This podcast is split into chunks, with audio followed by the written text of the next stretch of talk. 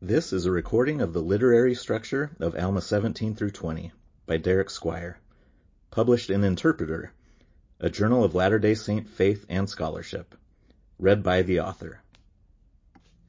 The literary structure of Alma 17 through 20, a 14-unit chiasm by Derek Squire. Abstract. This article is an analysis of the literary structure of Alma 17 through 20. These four chapters in the current Book of Mormon were originally a single chapter in the first edition of the Book of Mormon, originally chapter 12. The current article describes a process and rationale that was used to identify several major literary units, whose structure is no longer obvious with the division into four chapters. The original literary structure appears to have been written as a 14-part chiasm, in which the matching units share many strong links and parallels. According to this analysis, the central units of this chiasm highlight the turning point of the narrative. Ammon preaches the gospel to King Lamoni, and Lamoni then proceeds to cry unto the Lord for mercy upon himself and his people. Thousands of Lamanites then repent and are converted unto the Lord. This critical episode in the Book of Mormon had far-reaching and long-lasting effects. It now appears that Mormon carefully structured this episode to help readers remember key events that transpired, and to highlight its importance as a hinge point in Nephite Lamanite history. Analysis of literary structures in the scriptures has become increasingly important in recent years. Jack R. Lundbom's Biblical Rhetoric and Rhetorical Criticism, along with David A. Dorsey's The Literary Structure of the Old Testament, are two sources that provide a more complete understanding of literary techniques used in the Old Testament. Literary studies on the Book of Mormon have increased exponentially since the turn of the century, thanks to the work of John Welch, Grant Hardy, Donald Parry, Brant Gardner, Noel Reynolds, Joseph Spencer, and many others. Much of the literary analysis done on the Book of Mormon has concentrated on chiasmus. Since John Welch first introduced chiasmus in the Book of Mormon in 1967, scholars and novices alike have attempted to identify chiasms of all sizes within the text. As thrilling as it can be to identify a new chiasm, there is a great risk of superimposing chiasms onto the text that were most likely not intentionally formed by the author. Thankfully, scholars such as John Welch, Boyd Edwards, Neal Rappleye, and David Dorsey have formulated criteria that can be used more objectively to determine the likelihood of intentionality of a proposed chiasm. These criteria will be cited and used throughout this article. One of the original manuscript chapters is Alma 12, which consists of Alma 17 through 20 in the 2013 edition of the Book of Mormon. Mormon appears to have intended this original chapter to have 14 major literary units. These 14 units in turn form a beautiful chiasm, with the seventh and eighth units highlighted at the center as the turning point, or hinge point, and climax in the narrative. In this article, I will do the following. Explain the methodology used to identify this proposed chiasm. Provide a summary of the epic account shared in Alma 17 through 20, and offer reasons why a chiastic structure of its contents could have been intentionally employed by Mormon. Present the proposed 14-element chiasm I have identified in Alma 17 through 20. Detail the links, parallels, and correspondences found between paired elements Analyze the chiasticity of the proposed chiasm using criteria from John Welch and Neal Rappleye to strengthen the case for the assumed intentionality of this structure. Summarize some of the key findings and insights resulting from the chiastic structure of this chapter. In addition to these six objectives, I am including a separate appendix that will provide a literary analysis of each of the major literary units that make up the 14 element chiasm. The appendix is actually longer than the article itself. It is provided for the benefit of those wishing to dig deeper into any or all of the 14 elements of the main chiasm. However, the main thesis of the paper can be understood in the first section by itself. An explanation of methodology. There are three main steps to the methodology I have used to identify and analyze this chiasm. The first step is to pay particular attention to the section breaks that are found on the original and printer's manuscripts of the Book of Mormon. Royal Skousen explains, Evidence from both the original and printer's manuscripts show that Joseph Smith apparently saw some visual indication at the end of a section that the section was ending. Recognizing that the section was ending, Joseph then told the scribe to write the word chapter, with the understanding that the appropriate number would be added later. I operate on the assumption that these chapter breaks were made purposefully by Mormon in his abridgment in the Book of Mormon. There are 114 chapters in the Book of Mormon based on these breaks, in contrast to the 239 chapters in the most recent edition of the Book of Mormon. I have used these chapter breaks as natural boundary markers for my literary analysis of the original chapter that now comprises Alma 17 through 20. The second step is to identify and delimit the major literary units within this chapter. James Muilenburg, in his 1968 presidential address to the Society of Biblical Literature, Form Criticism and Beyond, says the following. The first concern of the rhetorical critic, it goes without saying, is to define the limits or scope of the literary unit, to recognize precisely where and how it begins, and where and how it ends. He will be quick to observe the formal rhetorical devices that are employed, but more important, the substance or content of these most strategic loci. An examination of the commentaries will reveal that there is great disagreement on this matter, and what is more, more often than not, no defense is offered for the isolation of the pericope. It has even been averred that it does not really matter. On the contrary, it seems to me to be of considerable consequence. Defining the limits or delimiting of the major literary units in this chapter involves a fair amount of analysis and attention to detail. Precisely delimiting these units is key to an understanding of relationships, parallels, and patterns that may exist in the text. Unfortunately, there has not been much work done in this area of Book of Mormon studies. In the Book of Mormon, Another Testament of Jesus Christ, Maxwell Study Edition, literary units are delimited and headings are provided throughout the text, but it is one of the few works that breaks the text down in such a manner. This work of delimiting the major literary units in the Book of Mormon is a fruitful endeavor, which leads to greater insights and understanding of the text. One of the main goals of such literary analysis is to minimize the effects of subjectivity as much as possible. While it is almost impossible to eliminate subjectivity entirely in this discipline, it can be reduced by following certain guidelines. Dorsey identifies three devices that are used to mark literary units. Beginning markers, end markers, and shaping the unit into a cohesive whole so that its parts are bound together to form an independent, complete, self-contained package. Beginning markers include the following. Titles, introductory formulas, common beginning words or phrases, shifts in time, place, characters, or speakers, and theme, rhetorical questions, and imperatives. End markers include the following categories concluding formula, summary, last part of inclusio or chiasmus, and conclusion or resolution of an action or outcome. Shaping units into a cohesive whole can be done using various techniques including the following.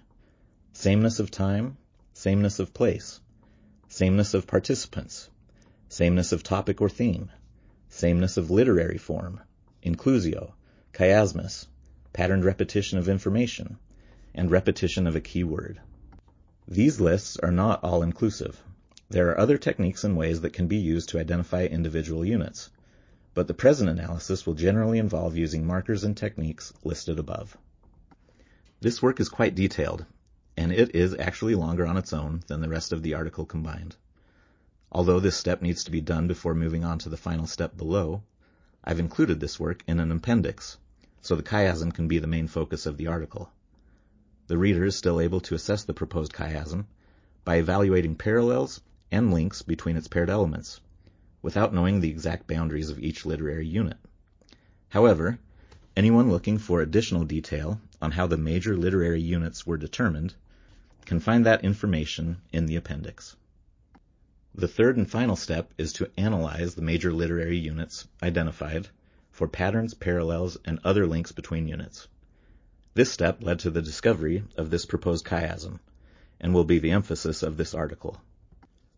While it is true that chiasms can be found outside the boundaries of chapter breaks and individual major literary units, as suggested by Neal Rappleye, they generally conform to such natural literary boundaries.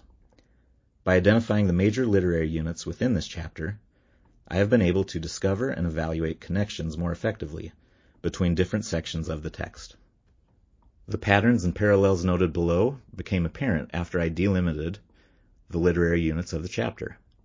The outer frames for the chiasm were then easier to recognize.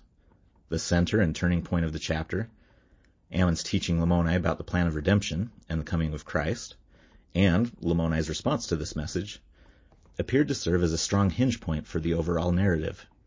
And then branching out from the center, it was possible to find other obvious links and parallels. Moving forward, this framework of delimiting the major literary units in each original chapter of the Book of Mormon, and then analyzing the structure of those units, may prove quite fruitful. There's still much to be done in this area of Book of Mormon studies. Some preliminary work done on the next chapter, which consists of Alma 21 through 22, has revealed some strong parallels between matching literary units. This methodology has also aided the discovery of two other exciting chiastic structures in this section of the text that goes through Alma 29. An epic missionary journey. Before presenting the 14 element chiasm I have identified, it is best to start with an overall summary of this chapter and to explain why we may benefit from taking particular care in studying it. Alma 17 through 20 recounts Ammon's epic missionary journey in the land of Ishmael among the Lamanites. The sons of Mosiah, with a select number of other missionaries, go up to the land of Nephi to preach the word of God to the Lamanites. The events that take place in the first part of this chapter crescendo to what becomes a dramatic turning point for the entire Book of Mormon, the conversion of King Lamoni and many other Lamanites unto the Lord. Before the chapter concludes, the church begins to be established among the Lamanites for the first time. In between, not unlike Alma and Ammonihah, or Samuel the Lamanite and Zarahemla, Ammon and his brethren almost turn back while they are in the wilderness, before they even get to the land of Nephi. The Lord ends up comforting them and promises them success amid inevitable long suffering and afflictions.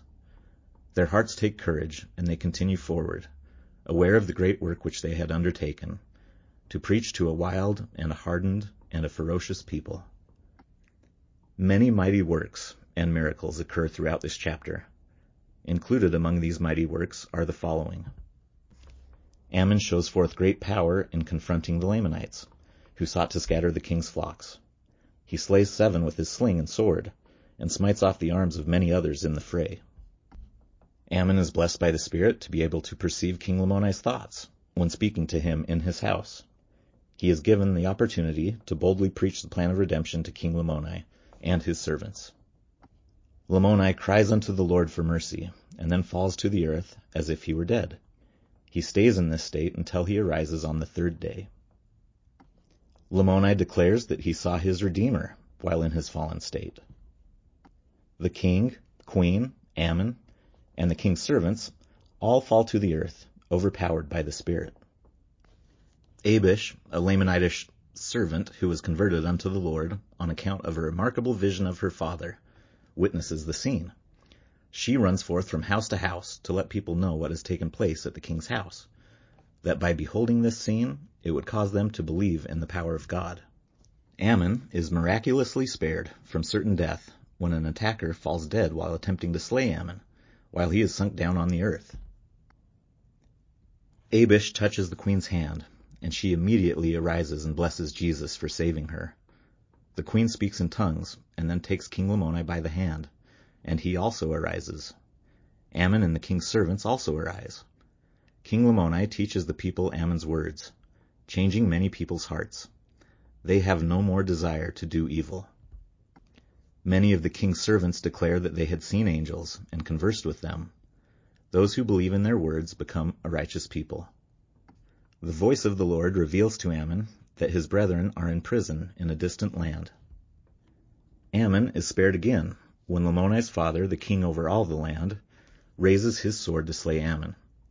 Ammon withstands his blows, spares the king's life, and negotiates Lamoni's retaining of his kingdom. Lamoni's father then desires that Ammon and his brethren come see him to teach him. Aaron, Muloki, and Ammah are delivered from prison in Middoni by Ammon and King Lamoni. All these events happen within one original chapter in the Book of Mormon. What an extraordinary epic indeed. Literary devices and structures also abound within this chapter. There are numerous chiastic structures, antithetical, synonymous, and synthetic parallels, keyword repetitions, biblical allusions and parallels, inclusios, and other framing devices, various poetic outbursts of praise and pleading, wordplay, and the use of numerology. The sheer number of literary devices employed and the careful structuring of the text in this chapter point to the significance of these events as a hinge point and foundational story in Nephite Lamanite history. Much of this foundational story likely shared a prolific oral tradition among the Nephites and Lamanites, as they remembered and recounted the miraculous events that led to the conversion of these people unto the Lord. As such, it is likely that Alma, and possibly Ammon, intentionally used chiastic structures to help people remember important elements of the story that were then shared and passed down to subsequent generations. Some of these structures may have been included in his written record, which Mormon used for his abridgment. As the sons of Mosiah experienced success among the Lamanites, this occasion is depicted in the following manner. And thus the work of the Lord did commence among the Lamanites. Thus the Lord did begin to pour out his Spirit upon them. And we see that his arm is extended to all people who will repent and believe on his name. Mormon often concludes narratives using a thus we see statement, or statements, to make sure the reader understands the point he is making. Mormon gives us three such statements to highlight the profundity of this moment by using and thus, thus, and and we see in this verse. The story told in Alma 17 through 20 has major repercussions for the remaining Book of Mormon narrative. The sons of Mosiah rejected their rights to the kingdom for the Word of God heading to Alma 17, which led to a new form of Nephite government that existed for more than 100 years, Mosiah 29. Theirs is the first successful missionary journey made to the Lamanites since Nephi and his followers separated from Laman and Lemuel roughly 480 to 500 years earlier. Subsequent accounts in the Book of Mormon are directly impacted by these converted Lamanites and their progeny, such as the stripling Ammonites in Alma 53 and 56 through 58, Samuel the Lamanites preaching to the Nephites in Helaman 13 through 15, and Lamanites that are in Bountiful for Christ's appearance in 3 Nephi 11 through 28. This chapter appears to be one of the most carefully structured chapters in Mormon's entire abridgment in the Book of Mormon. It is evident that Mormon crafted his writing meticulously and calculatedly to make this story more memorable for his future readers. Unfortunately, the current chapter divisions may hide the possible structural intent behind this original chapter. This story is divided up and unfolds as if it were a dramatic play with numerous acts. As such, while there are chiastic elements and parallels throughout this chapter, its meaning is most magnified, and the richness of the text is best relished by properly delimiting its individual units, and then analyzing those units for the patterns and links purposefully placed there for readers to recognize and ponder. A 14-element chiasm is a beautiful structure to use for this foundational account. These 14 elements correspond to the 14 major literary units identified within this chapter. This chiastic structure can help more readily remind readers of the key elements of this account and help us make natural comparisons among them. The 14 elements can also remind us of the 14 years that the sons of Mosiah preached among the Lamanites. According to David A. Dorsey, many larger sections of text in the Old Testament were comprised of 7, 13, and 14 element chiasms. Each of these structures highlights the significance of the number 7 in biblical numerology. In 13 element chiasms, the seventh element is the central unit of the chiasm. In 14 element chiasms, there are usually two central elements, the seventh and eighth. In addition to the seventh element being highlighted in such structures, the number 14 is also significant as a multiple of 7. Corbin Volluz points out many instances of the use of the number 7 in the Book of Mormon. He assumes the symbolic use of the number 7 prevalent among the ancient Hebrews was also similarly used in the Book of Mormon. He quotes Didier Collins' observation that Jews and the first authors of the Bible felt that the number seven symbolized a sense of perfection or completeness in the Holy Scriptures. Corbin Volluz further indicates that the Book of Alma appears to be structured around the number seven, and more specifically, around double the number of seven. He notes a sevenfold structure of the entire Book of Alma, observed by Grant Hardy. He also notes Alma's 14-year ministry among the Nephites, the concurrent 14-year mission of the sons of Mosiah, and a 14-year period of war between the Nephites and Lamanites. It is possible that Mormon was further honoring the use of sevens and fourteens in the Book of Alma with a 14-part chiasm in this chapter. The 14-unit chiasm in Alma 17 through 20. The 14-unit chiasm that I propose was intended by Mormon for Alma 17 through 20 is shown below. A. Alma meets the sons of Mosiah after their 14-year mission to the Lamanites. Alma rejoices exceedingly to see his brethren. Sufferings, afflictions, and successes are summarized. B. Sons of Mosiah begin their missionary journeyings to the Lamanites after refusing the kingdom. C. Ammon goes to the land of Ishmael. He is bound and carried before Lamoni, king over the land of Ishmael. Ammon becomes Lamoni's servant. D. Ammon at the waters of Sebus. By showing the power in him, Ammon hopes to win the hearts of his fellow servants. They gather the flocks. Ammon contends with those who scattered the flocks.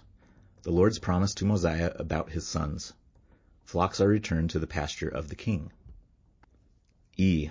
King Lamoni's servants testify of Ammon's great power and faithfulness. Lamoni surely knows Ammon is the Great Spirit. He fears lest he has done wrong. F. Ammon goes to the king. The king's countenance is changed. Ammon asks the king, Believest thou? three times. He responds, I believe.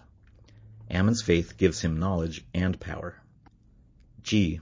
Ammon teaches King Lamoni and his servants the plan of redemption. G.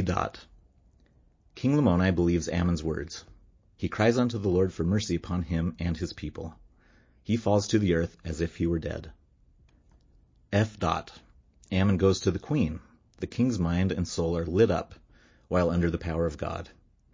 Ammon tells the queen her husband will rise again.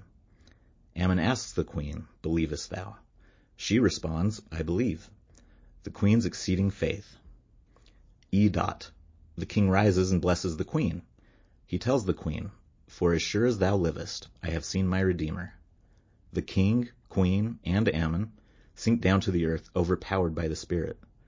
The servants who testified of Ammon's great power cry unto God, for the fear of God was upon them.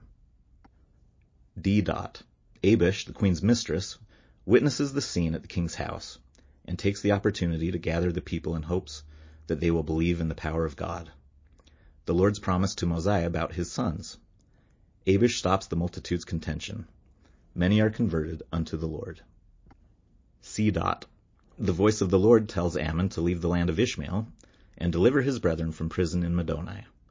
Lamoni says he will go with Ammon to Middoni, for the king of the land of Middoni, Antiomno, is a friend unto Lamoni.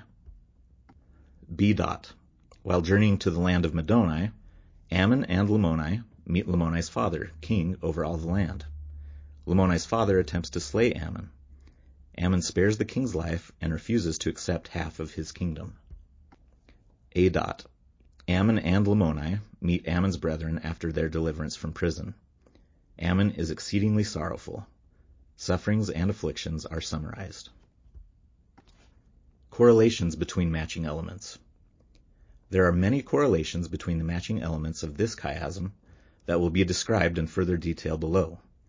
Units G and G dot, which serve as the chiasm's central episodes, are highlighted as the turning point in the narrative of Alma 17 through 20 and could very well serve as a hinge point for the entire Book of Mormon.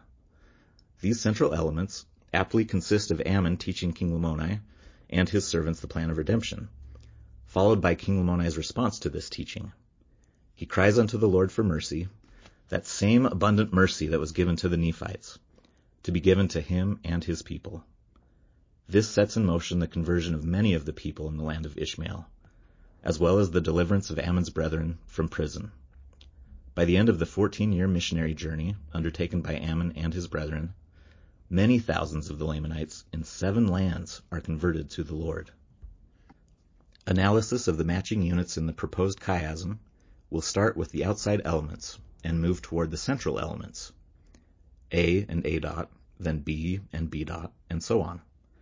This analysis will culminate with correspondences between the central elements G and G dot, which represent the climax and hinge point of the narrative. Correspondences between A and A dot. Alma chapter 17 verses 1 through 5 and chapter 20 verses 28 through 30. Elements A and A dot describe two meetings involving Ammon and some of his brethren. Not all of Ammon's brothers are at both meetings. In A, Alma met the sons of Mosiah after not seeing each other for 14 years.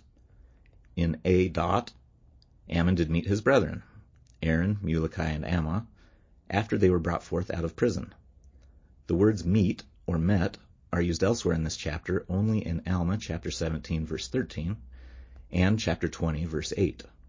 However, these two references are to a hypothetical future meeting the missionaries hope to enjoy when they first separate from each other, and a meeting between Ammon, Lamoni, and Lamoni's father. The only two actual meetings involving Ammon, and at least some of his brethren, are in these two verses, making this a unique link.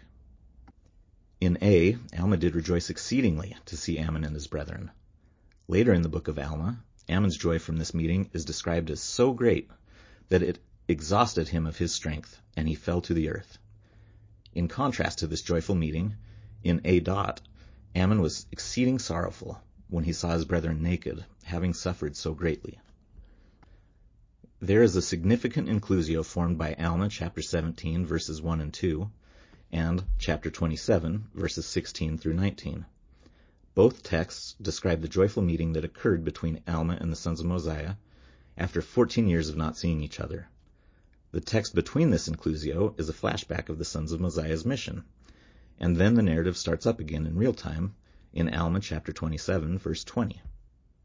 While Alma chapter 17 verses 1 and 2 is a part of this larger inclusio, these verses need not be excluded from functioning within the framework of this chapter. Lundbom provides numerous examples of inclusios with dual functions. Verses 1 and 2 have such a dual function they still play a significant structural role with the matching unit, A dot, in Alma chapter 20, verses 28 through 30. Both elements share the keywords afflictions, suffer slash suffered, hunger, and thirst.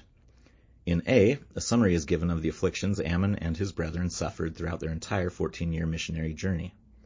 In contrast, in A dot, a summary is given of the afflictions Aaron and his brethren suffered while imprisoned in Middoni. The combination of the words suffer, hunger, and thirst are only found in this chapter in these two verses, as well as in one of the central elements of the chiasm, in chapter 18, verse 37, in reference to Lehi's family's journey in the wilderness to the promised land. The significance of this is discussed below in element G. If the word afflictions is added to this group of keywords, such a combination is only found in chapter 17 verse 5 and chapter 20 verse 29. The framing for this entire chapter is provided by these two meetings, and by the reference to sufferings and afflictions the sons of Mosiah experienced among the Lamanites. The use of sevens also occurs in each element. Both elements have a list of seven trials that these missionaries faced.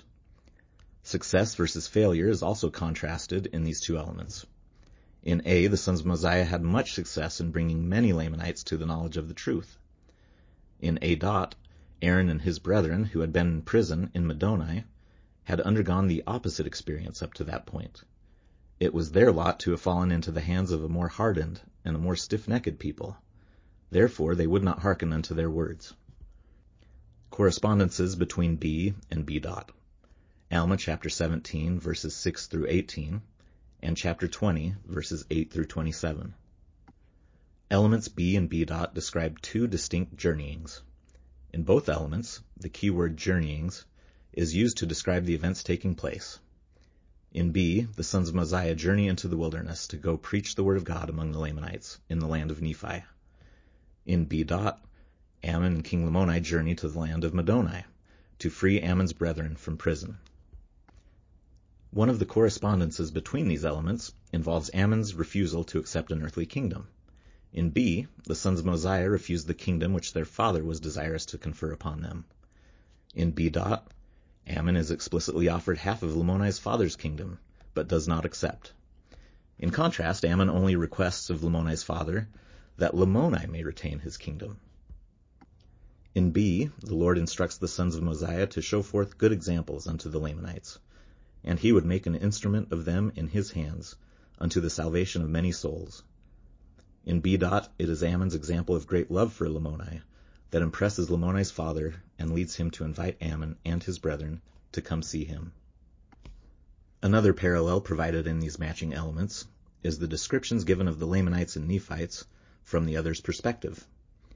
In the narrative in Alma chapter 17, verses 13 through 15, the Lamanites are described in harsh terms to underscore how great the work was which the sons of Mosiah had undertaken. They are described as a wild and hardened and a ferocious people, a people which delighted in murdering the Nephites and robbing and plundering them, among other things. Lamoni's father described the Nephites in harsh terms as well. He called them children of a liar, and said that Nephi robbed our fathers.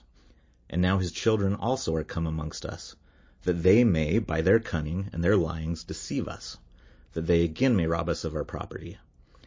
The only three mentions of robbing in this chapter are included in these matching units. Repentance is also mentioned in these two sections and only in one other place within this chapter.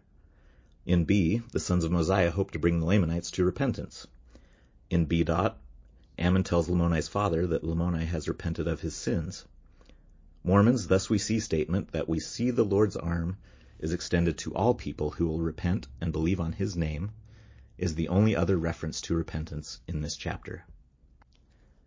There is one other interesting link between these two elements worth noting, even though it is not strongly tied to the actual wording of the text. In B, the sons of Mosiah's journey in the wilderness is described in terms of lasting many days, and their fasting much and praying much. The Lord visited them with his Spirit, who comforted them, insomuch that their hearts took courage to go forth unto the Lamanites, to declare unto them the word of God. Verse 12 hints at what we later learn was going on at this time. This verse reveals the hesitancy that the sons of Mosiah and their group had in going to preach to the Lamanites. Verse 8 stated that they had departed into the wilderness to go up to the land of Nephi. Now, verse 12 declares that their hearts took courage to go forth unto the Lamanites, after they had already been journeying in the wilderness for many days. Ammon gives us the background for this episode in Alma chapter 26, verse 27. He said, Now when our hearts were depressed and we were about to turn back, behold, the Lord comforted us, and said, Go amongst thy brethren the Lamanites, and bear with patience thine afflictions, and I will give unto thee success. Ammon's insight here echoes wording from Alma chapter 17, verses 9 through 12, to solidify the connection between these verses. He said, The Lord comforted us, which echoes Alma chapter 17 verse 10. Also the Lord said to bear with patience thine afflictions, echoing Alma chapter 17 verse 11. So, the backstory to Alma chapter 17 verses 9 through 12 is that the group almost turned back in the wilderness after they had already started out on their journey. This parallels Lamoni's experience with his father in B-Dot. Lamoni's father commands his son to return with him to the land of Ishmael, in the middle of Lamoni's journey to the land of Middoni. Lamoni, however, tells his father that he will not return to the land of Ishmael, but will go to the land of Middoni to release Ammon's brethren from prison. Lamoni's refusal to follow his father's commands must have taken great courage. Instead of returning to his own land with his father, he chose to keep moving forward on the journey to help Ammon's brethren. It is noteworthy that Lamoni's relationship with his father in this episode was much more of a tributary monarch being commanded to do something by the king over all the land than a familial one. As Noel B. Reynolds observed, the Lamanites seem to have installed a system of tributary kings appointed by the superior monarch. Lamoni's courage to stand up to the king over all the land is, if anything, understated in these verses. As Brant Gardner noted, quote, refusal would be rebellion against his father and all of his father's allies. He would declare antagonism toward former allies and renounce political, kinship, and economic connections without having replaced them. In an ancient society, such a move could be literally fatal. Lamoni put his life and his kingdom on the line by declaring that he wanted to continue forward on his journey with Ammon to Middoni to free Ammon's brethren from prison. Correspondences between C and C. Dot. Alma chapter 17, verses 19 through 25, and chapter 20, verses 1 through 7. Elements C and C. Dot involve Ammon's going to the land of Ishmael, and then being told by the voice of the Lord to leave the land of Ishmael. In C, Ammon goes to the land of Ishmael. In C. Dot, Ammon is told to leave the land of Ishmael for the land of Middoni, where his brethren are in prison. Both elements introduce a king over a land of the Lamanites by using the same key words, king, land, and name. In C, it is the king who was over the land of Ishmael, and his name was Lamoni. In C. Dot, it is the king of the land of Middoni, whose name is Antiomno. The only other introduction to a king is to Lamoni's father in chapter 20, verse 8. He is introduced as king over all the land, but curiously, his name is never provided. In C, the custom of the Lamanites was to bind all the Nephites which fell into their hands, and carry them before the king. And thus it was left to the pleasure of the king to slay them, or to retain them in captivity, or to cast them into prison, or to cast them out of his land, according to his will and pleasure. Ammon is taken and bound and carried before the king when he first enters the land of Ishmael. In C. there are two instances of this custom in action. First, the voice of the Lord tells Ammon not to go to the land of Nephi, because the king, Lamoni's father, will seek his life. Second, the king over the land of Middoni had already cast Ammon's brethren into prison. In both episodes, flattery is used to influence a certain king. In C, Ammon uses flattering words when he tells Lamoni, Yea, I desire to dwell among this people for a time, yea, and perhaps until the day I die. In C. Lamoni explicitly says that he will flatter the king of Middoni to have Ammon's brethren released from prison. Correspondences between D and D. Alma chapter 17 verses 26 through 39 and chapter 19 verses 16 through 36. Elements D and D. Dot contain two of the most dramatic episodes in this account. Both elements begin with reference to Lamanitish people. In D, Ammon is watching the flocks with Lamanitish servants. In D. Dot, Abish is described as one of the Lamanitish women. Nowhere else is the word Lamanitish used in the Book of Mormon, other than in these two instances, in these two matching elements. The Lord's promise to Mosiah that his sons would be kept safe is referenced only in these matching elements within the chapter. In D, the Lamanites supposed they could slay Ammon, not knowing that the Lord had promised Mosiah that he would deliver his sons out of their hands. In D. dot, after the slain leader's brother attempts to slay Ammon, the Lord's promise to Mosiah is again explicitly mentioned that he would spare Ammon's life. Alma chapter 19 verse 27 shares additional language with the wording of the promise in Alma chapter 17 verse 35, which, due to its proximity in the text, may further strengthen this connection. In that verse, some Lamanites said that it was the Great Spirit which had ever delivered the Nephites out of their hands. There are subtle differences in these two references to the Lord's promise to Mosiah. In Alma chapter 17 verse 35, the Lord's promise is in reference to all of Mosiah's sons, that they would be delivered out of the Lamanites' hands. This language more closely matches the original reference to this promise, found in Mosiah chapter 28 verse 7, in which the Lord tells Mosiah that he would deliver his sons out of the hands of the Lamanites. In Alma chapter 19 verse 23, the Lord's statement refers to Ammon specifically, that he would be spared, and that this was dependent on Mosiah's faith in the Lord. In both D and D. Dot, people came forth to slay Ammon. In D, a certain number of the Lamanites scattered the king's flocks, and when Ammon confronted them and began to slay them, they came forth with clubs to slay him. Ammon slays seven of these Lamanites, including their leader, whom Ammon slew with the sword. In D. the brother of the leader who was slain, explicitly linking these two units together, went forth that he might let the sword fall upon Ammon to slay him. Also, the sword of Ammon is only mentioned twice in this chapter, once in each unit. In both elements these men are angry because of the slain of their brethren. This language is found only in these two verses within this chapter. These men are astonished at Ammon's power, while the multitude at the king's house marvel what could be the cause of this great power. The men suppose that one of their men could slay Ammon according to their pleasure, whereas one of them, the brother of the slain leader, indeed attempts to slay Ammon. The men who stood to scatter the king's flocks did not fear Ammon, as he went forth to contend with them. In contrast, after the multitude behold the brother of the slain leader fall dead in attempting to slay Ammon, fear came upon them all. In both D and D. Dot, the men who stood at the waters of Sebus and scattered the flocks are specifically mentioned. They are only mentioned on one other occasion, in chapter 18, verse 7. There are several links that may not be as strong on their own, but the case to include them is strengthened by the significant number of them. The servants of Lamoni and the multitude that Abish gathered both murmur. These are the only two mentions of murmuring in this chapter. Also, the scattered flocks fled many ways, whereas many among the multitude would not hear King Lamoni's words, and went their way. Both the men at the waters of Sebus and the brother of their slain leader lift weapons to smite Ammon. There are other parallels between Abish and Ammon from these two elements that Joseph Spencer has articulated in a series of posts on Alma chapter 19. He compares the unmistakable opportunism of Ammon in trying to win the hearts of his fellow servants when the king's flocks are scattered with Abish's opportunity to make events known to the people and cause them to believe in the power of God.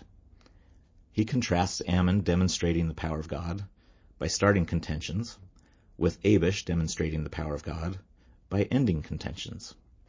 He also points out the parallel that the servants began to weep exceedingly when the flocks were scattered, with the description of Abish being exceeding sorrowful even unto tears when she sees the multitude contending with one another.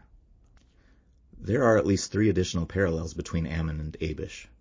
First, Ammon caused those who stood to scatter the flocks to fall, whereas Abish helped the fallen rise from the ground. Second, both Ammon and Abish experienced a threat or potential threat of physical harm. The physical threat that Ammon experienced has already been detailed. Abish, on the other hand, ran the apparent risk of touching the queen. The multitude durst not put forth their hands to touch Ammon, or any of those which had fallen, after seeing the brother of the slain leader fall dead, while attempting to slay Ammon, as he was sunk down upon the earth.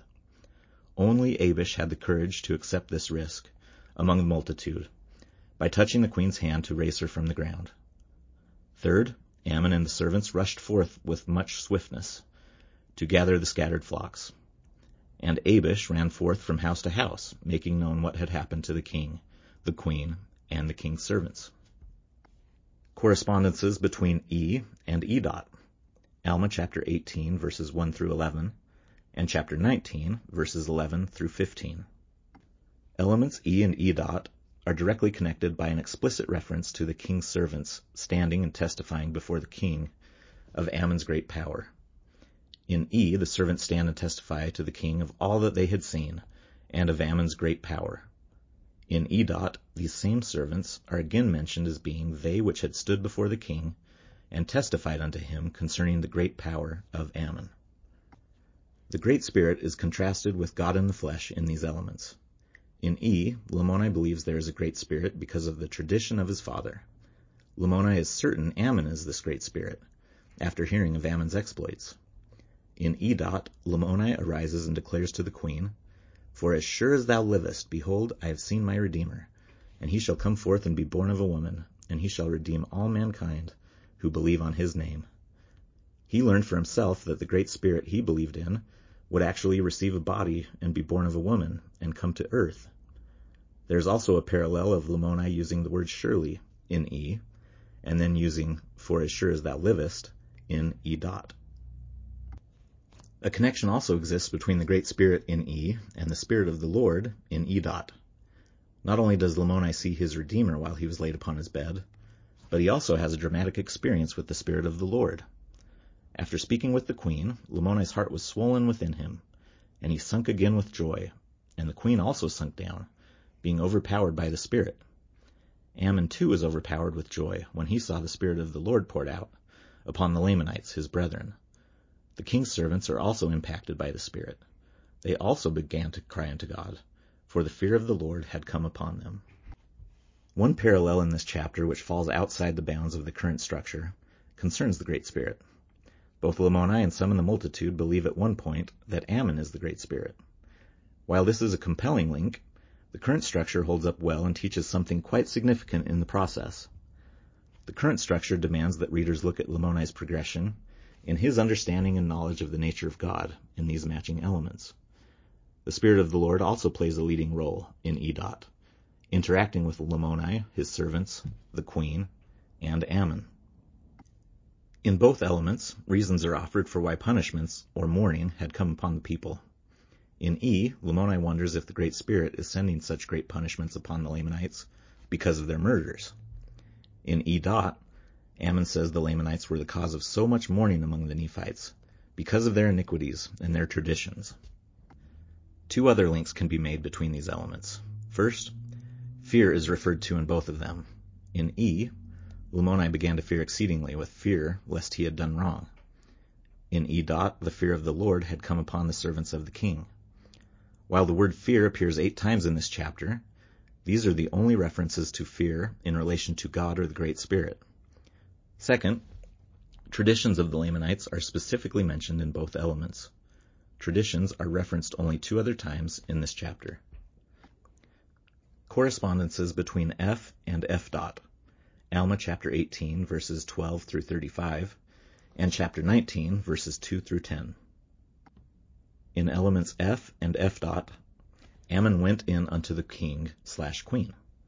The only other reference in this chapter occurs in chapter 17, verse 39, when the servants, without Ammon, went in unto the king. In both elements, Ammon asked the king slash queen what he slash she would that Ammon should do. Also in both elements, Ammon's desires are fulfilled. The king slash queen are asked questions by Ammon beginning with Believest thou in both elements. The king is asked three such questions, while the queen is asked one. In both elements, the king slash queen says, I believe. Again, there are three such belief statements from the king in F, and one from the queen in F dot. In F, the king desires that Ammon should stay. In F dot, the queen desires that Ammon should come in unto her. The queen had heard of the fame of Ammon in F dot, in F, Ammon perceived that the king had also heard of his fame, so to speak. Ammon asked the king if he marveled because he heard that Ammon defended his servants and his flocks, and slew seven of their brethren with the sling and with the sword, and smote off the arms of others. In F. Dot, the queen said that the servants of the king made it known that Ammon had power to do many mighty works in God's name. In F, Ammon's power to do mighty works is a common theme. The king wished to know how Ammon knew the thoughts of his heart, and by what power Ammon slew and smote off the arms of his brethren. Ammon is also called Rabbanah by one of the king's servants, which is being interpreted powerful or great king. Ammon declares that a portion of that spirit dwelleth in me, which giveth me power. Another parallel involves the king's countenance. In F, Ammon went in unto the king, and he saw that the countenance of the king was changed.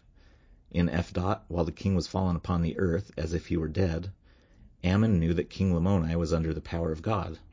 He knew that the dark veil of unbelief being cast away from his mind, and the light which did light up his mind, yea, this light had infused such joy into his soul, the cloud of darkness having been dispelled, and the light of everlasting life was lit up in his soul. This language describes such a change in the king's countenance, his mind and soul being lit up in him through the power of God.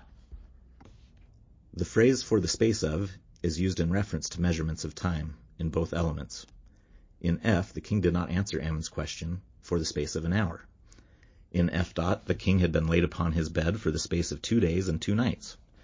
The only other use of for the space of in the chapter comes in Alma chapter 18 verse 43, also in relation to how long the king had been laid upon his bed.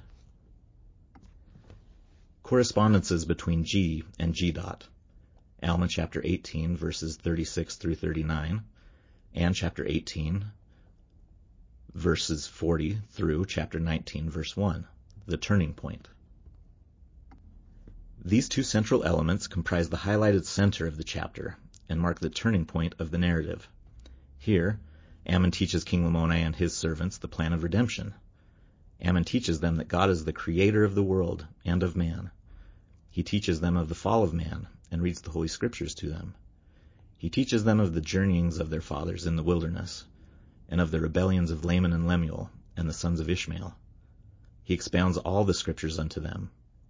And most importantly, Ammon expounds unto Lamoni and his servants the plan of redemption prepared from the foundation of the world, the coming of Christ, and all the works of the Lord. What a beautiful and powerful message to highlight in the first of the two central elements of this chiasm.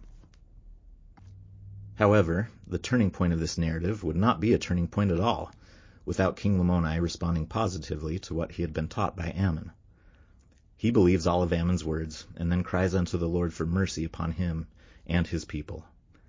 It is significant that he mentions the Lord's mercy twice in his short pleading. He recognizes the abundant mercy that had been given to the Nephites up to this point, and yearns for the same mercy to be given to himself and his people.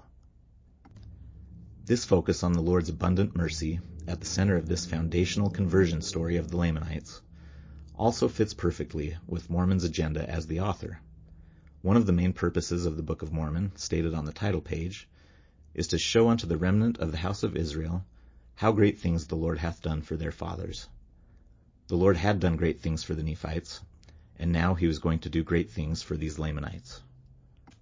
Still, it is difficult to jump to Lamoni's action of crying to the Lord for mercy only by reading Alma chapter 18, verses 36 through 39.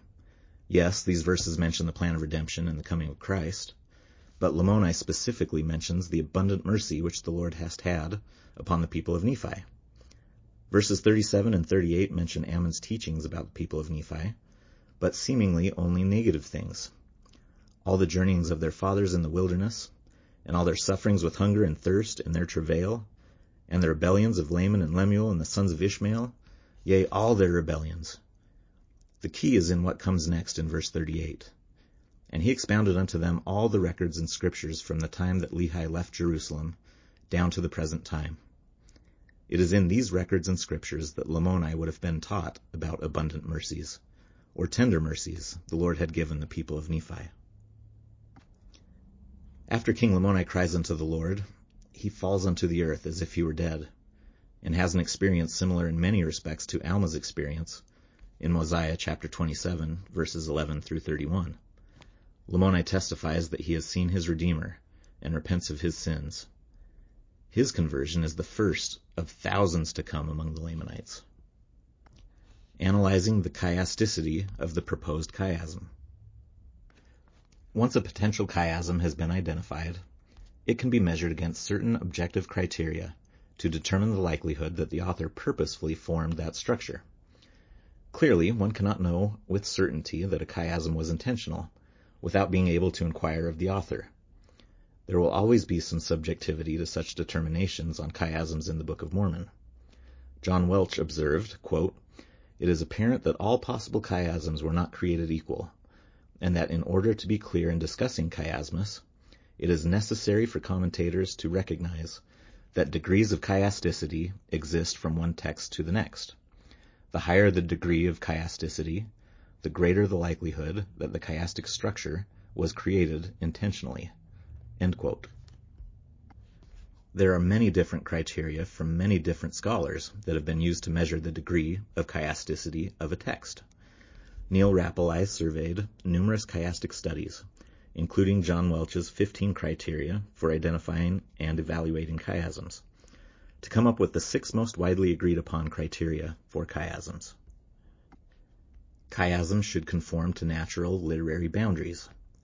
A climax or turning point should be found at the center. Chiasms should display a relatively well-balanced symmetry. The structure of chiasms should be based on major keywords, phrases, or themes. Chiasms should manifest little, if any, extraneous repetition or divergent materials. Chiastic order should typically not compete with other strong literary forms. The proposed chiasm for Alma 17 through 20 holds up well when measured against these criteria. It fits nicely within a single original chapter of the text. Major literary units within the chapter are identified in the appendix.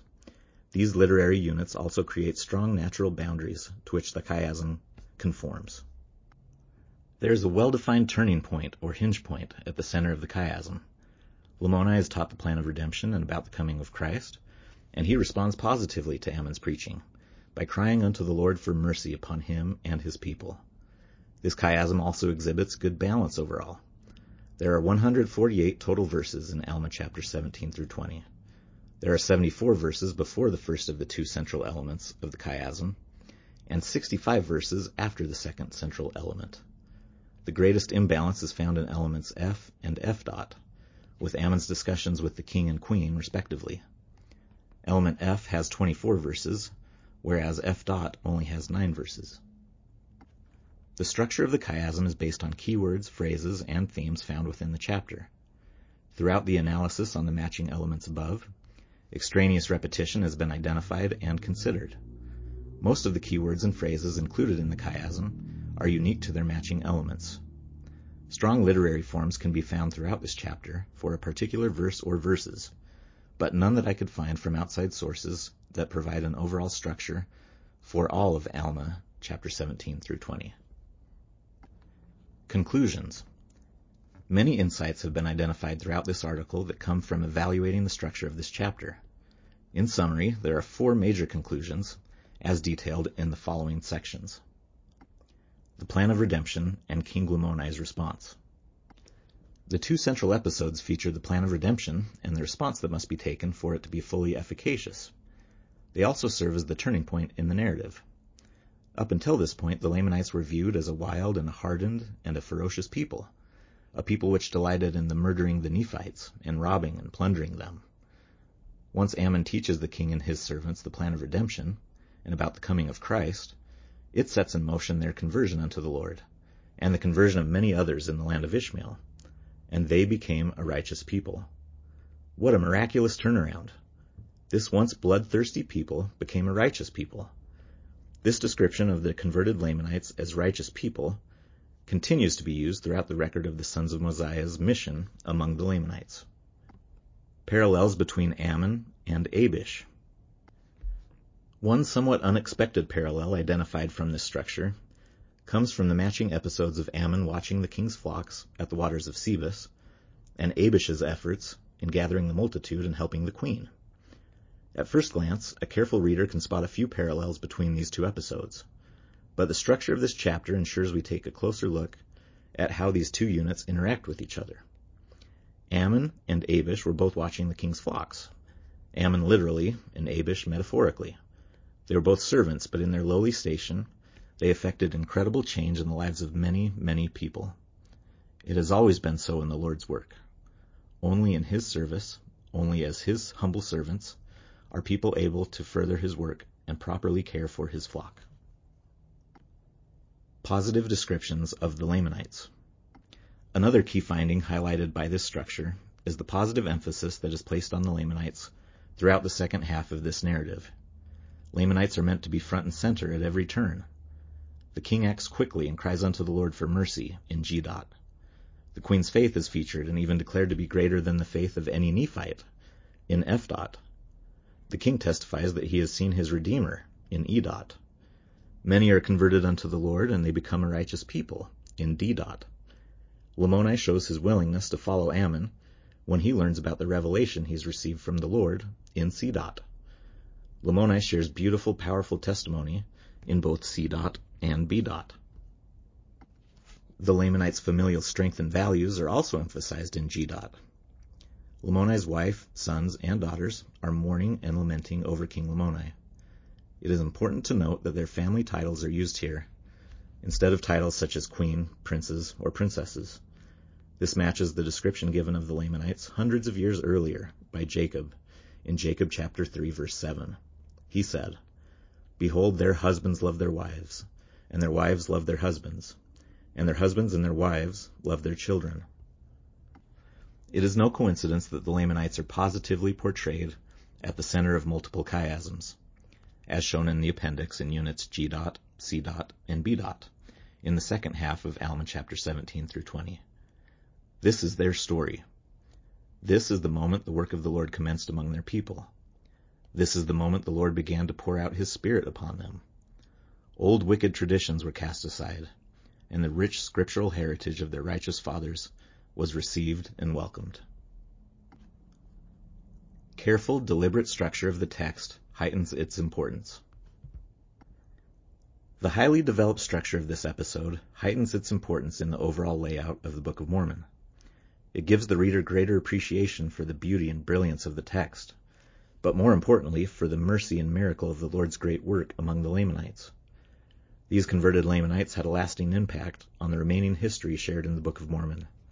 It is felt in stories about the stripling Ammonites in Alma chapter 53 and chapters 56 through 58. Samuel the Lamanites preaching and prophesying in Helaman chapters 13 through 15. And those Lamanites who were spared and had the resurrected Christ minister directly to them in 3 Nephi chapters 11 through 28. Derek Squire was born and raised in Orem, Utah. President Ezra Taft Benson's call to make the study of the Book of Mormon a lifetime pursuit changed his life when Derek was a teenager. Derek graduated from BYU with a master's degree in accounting and has been a CPA, nursing home administrator, and business owner of a home health and hospice company with his brother. He is currently a real estate investor. He and his brother Ryan are the authors of the book A Christ-like Heart, a study of the heart in the Book of Mormon. Derek served a mission in the Russia Rostov-na-Donu mission. He and his wife Elizabeth are the parents of three girls and a boy. They currently reside in Bountiful, Utah. Appendix This appendix details the analysis that was performed to identify the 14 major literary units in Alma chapters 17 through 20. As stated previously in the section An Explanation of the Methodology Used to Identify this Chiasm, the second step listed is to identify and delimit the major literary units within this chapter. This work is quite detailed and is therefore longer than the main portion of this article. I've placed this analysis in the appendix so the chiasm can be the main focus of the article. The reader is still able to assess the proposed chiasm by evaluating parallels and links between paired elements without knowing the exact parameters of each element.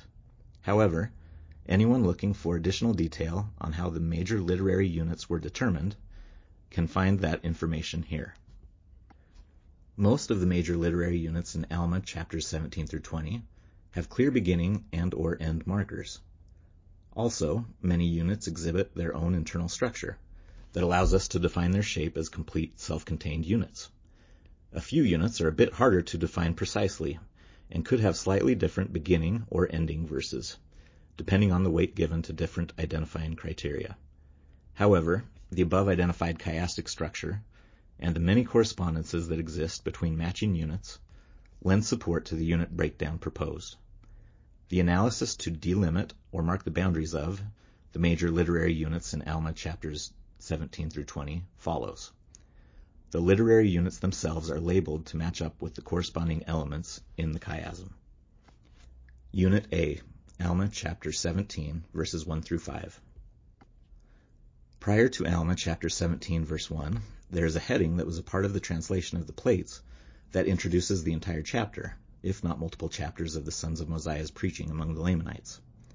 As such, it is considered separate from Unit A, but it does serve to delimit the beginning of this unit with verse 1. In the printer's manuscript of the Book of Mormon, chapter 12 is written followed by the heading. The heading appears to be set apart from the rest of the text of this chapter by a marking before what we now call Alma, chapter 17, verse 1. This first unit notes Alma's joyous meeting with the sons of Mosiah after a 14-year absence from each other. Brief summaries are also given of the characteristics of the sons of Mosiah as brethren in the Lord, successes they enjoyed as missionaries, and afflictions they endured among the Lamanites. Delimiting the end of Unit A is less clear than delimiting its beginning. The Maxwell Institute Study Edition of the Book of Mormon has this unit ending with verse 4. Understanding the timing of the verses within this unit is integral to delimiting its end properly. Such analysis supports an ending for this unit after verse 5 instead. The meeting between Alma and the sons of Mosiah occurs in the 15th year of the reign of the judges. This meeting is documented in verse 1. The summaries given in verses 2 through 4 describe actions, events, and attributes acquired throughout the 14 years that the sons of Mosiah taught the word of God to the Lamanites. Verses 5 and 6 both begin with similar introductory phrases and appear at first glance to be transitional verses that could mark the beginning of a new unit. Verse 5 begins, Now these are the circumstances which attended them in their journeyings. Verse 6 then begins in similar fashion. Now these were their journeyings. Verse 5 appears to transition back to the beginning of the actual journeyings of the sons of Mosiah. Instead, verse 5 provides a catalog of afflictions they endured throughout their journeyings. It does not describe a specific point in time. This summary of their afflictions also fits well with other summaries appearing within Unit A. Verse 6 has a more pronounced shift to mark the beginning of a new unit. This verse goes back to a specific point in time, the first year of the reign of the judges, when the sons of Mosiah depart the land of Zarahemla to go up to the land of Nephi. The summary language in verses 2 through 5 has concluded, and the flashback begins. Verse 5 therefore represents the end of this first unit, while verse 6 signals the beginning of the second unit. A panalepsis, or repetitive resumption, also helps to identify verse 6 as the beginning of a new unit. After a long break, the account of the sons of Mosiah's proceedings promised by Mormon to be included in the record all the way back in Mosiah chapter 28 verse 9, begins in earnest, starting with Alma chapter 17 verse 6. Mosiah chapter 29 is the last mention of the sons of Mosiah's activities until the heading to Alma chapter 17. Alma chapter 17 verse 6 repeats three elements from Mosiah chapter 29 verses 1 through 3 to indicate that the account of the sons of Mosiah is resuming. As such, this verse functions as the beginning of the next unit. These are the three matching elements between Mosiah chapter 29, verses 1 through 3, and Alma chapter 17, verse 6. The will and voice of the people, slash, the minds of the people concerning who should be their king. The king could not confer the kingdom upon, slash, the kingdom which their father was desirous to confer upon them. Neither would Aaron, neither was any of the sons of Mosiah willing to take upon them the kingdom, slash, having refused the kingdom. The three elements from Mosiah chapter 29 verses 1 through 3 are also presented in inverted order in Alma chapter 17 verse 6. This is an effective use of repetitive resumption to alert us that the sons of Mosiah's story is continuing here in Alma chapter 17 verse 6 from Mosiah chapter 29. This first unit is marked by a theme of sevens, which appear to be used on at least four occasions. The first instance of sevens in this unit is found in verses 2 and 3, in which there are seven attributes or actions listed that qualify the sons of Mosiah to be brethren in the Lord. These include the following. Wax strong in the knowledge of the truth, of a sound understanding, searched the scriptures diligently, given themselves to much prayer and fasting, had the spirit of prophecy, had the spirit of revelation, taught with power and authority, even as with the power and authority of God. Second, in verse 5, there are seven circumstances which attended the sons of Mosiah in their journeyings. These circumstances include the following. Many afflictions, suffer much in body, suffer much in mind, hunger, thirst, fatigue, much labor in the spirit. A third use of sevens is found in verses 3 through 5, in which the key words many and much are used seven times. These uses are shown below. Much prayer and fasting, much success, bringing many to the knowledge of the truth. Many were brought before the altar of God. Many afflictions, suffer much, much labor in the Spirit. The words many and much in these verses help illustrate the totality of their successes and afflictions experienced during these 14 years. A fourth instance of sevens comes from verse 4. Ammon and the sons of Mosiah had been teaching the word of God for the space of 14 years among the Lamanites. 14 is a multiple of 7 and holds special significance in the book of Alma, as detailed earlier on page 5 of this article. There are many instances of multiples of sevens being used in the scriptures. While any one of these instances of seven may be unintentional, there is a greater probability of intent when there are multiple uses of sevens in such proximity to each other within the same literary unit. what better way to summarize the sons of Mosiah's entire experience among the Lamanites, their spiritual growth, their successes, and their sufferings, than by using sevens to add an extra layer of meaning, as Mormon does here. Unit B, Alma chapter 17, verses 6 through 18. Unit B begins in verse 6 with a clear shift in time from the preceding unit, as explained in the previous section. The narrative goes back to a specific point in time, the first year of the reign of the judges, when the sons of Mosiah left Zarahemla for the land of Nephi. This unit is framed by the keywords journeyings slash journeys in verses 6 and 18. This provides an outer frame for this unit. An inner frame is also present in these verses, comprised of the keyword departed, used twice in verses 7 through 8, and then likewise used twice more in verse 18, departed and departure. The only other time departed is used in this chapter is in verse 13 within this unit. This unit is tied together by this common theme of departing or separating. The sons of Mosiah and others they had selected departed out of Zarahemla to go up to the land of Nephi to preach to the Lamanites. Once they arrived within the borders of the land of the Lamanites, they separated themselves and departed one from another, and went forth among the Lamanites. This separation is also mentioned in verse 17, marking the only two occasions the word separated is used in the entire chapter. Also, Ammon blessed each of them before his own departure, and then they took their several journeys, or separate journeys, in verse 18. Unit C, Alma chapter 17, verses 19 through 25. Unit C begins with Ammon leaving his brethren to go to the land of Ishmael in Alma chapter 17, verse 19. This is a clear beginning marker due to a shift in location, from the borders of the land of the Lamanites to the land of Ishmael, and in characters, from all missionaries that go preach to the Lamanites to focusing just on Ammon.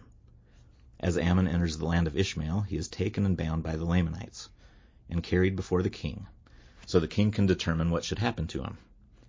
This was the Lamanites' custom to bind all the Nephites that fell into their hands. Ammon's first interaction with King Lamoni is fully contained within this unit, ending with verse 25. This unit is also framed by the keyword custom in verses 20 and 25, further supporting verse 25 as the end marker for this unit, and for this group of verses to be treated as an independent unit. This word is only used seven times in the Book of Mormon, and nowhere else in Alma 17 through 20. Unique links such as this one strengthen the case in showing intentionality behind marking literary units and connecting matching units together. Unit D, Alma chapter 17, verses 26 through 39. Unit D has a clear beginning marker in verse 26 with shifts in location, characters, and time. The location shifts from Ammon being in front of the king to now being at the waters of Sebus.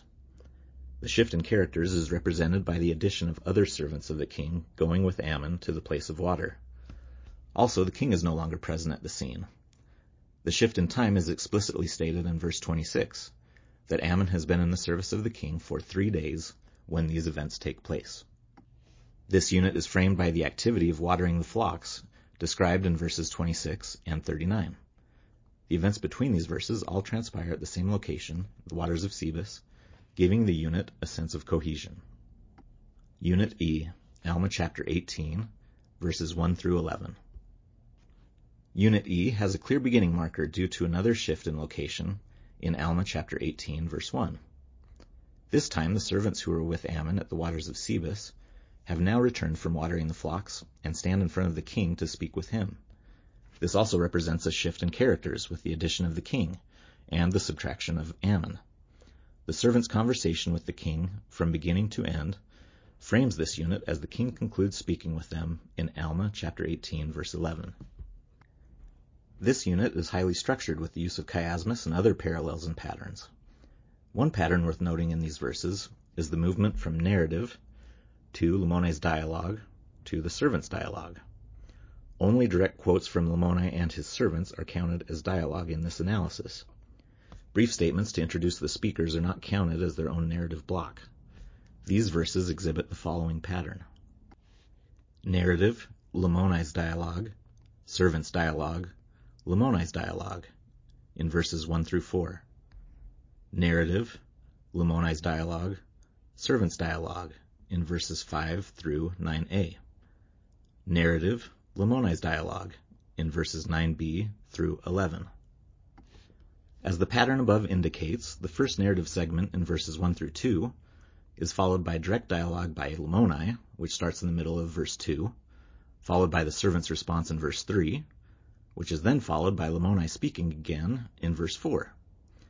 The second narrative in verses 5 through 7 is followed by Lamoni speaking in verse 8, which is then followed by the servant's response in verse 9. The third narrative, in verses 9 through 10, is followed only by Lamoni speaking in verses 10 through 11. By reducing the number of elements in each segment of the pattern above, tension builds up to a climax that comes at the end of the unit. This pattern focuses our attention on the last thing that Lamoni says in verses 10 through 11, which is fittingly the climax of this episode. Lamoni declares of Ammon, Surely there has not been any servant among all my servants that has been so faithful as this man, for even he doth remember all my commandments to execute them.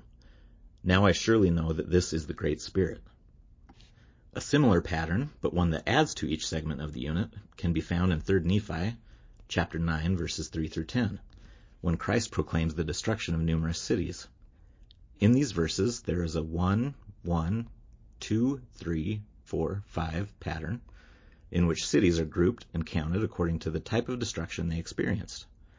This pattern elicits a feeling of complete and total destruction, as more and more cities are included in each grouping that is described. Both this pattern and the one above from Alma chapter 18 verses 1 through 11 effectively elicit feelings that fit within the overall context of their narratives. King Lamoni is astonished in verses 2 and 10. The faithfulness of Ammon in verses 2 and 10. Lamoni's declaration that Ammon is the Great Spirit in verses 4 and 11. Such great power in verses 3 and 8. Statements including the word surely in verses 2, 10, and 11. Lamoni questions the servants in verses 2 and 8. The servants answer Lamoni's questions in verses 3 and 9.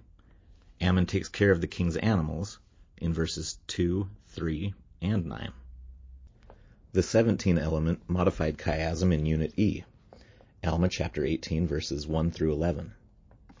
These parallels also appear to form a 17 element modified chiasm, which further strengthens support for these verses to be treated as an independent and self-contained unit.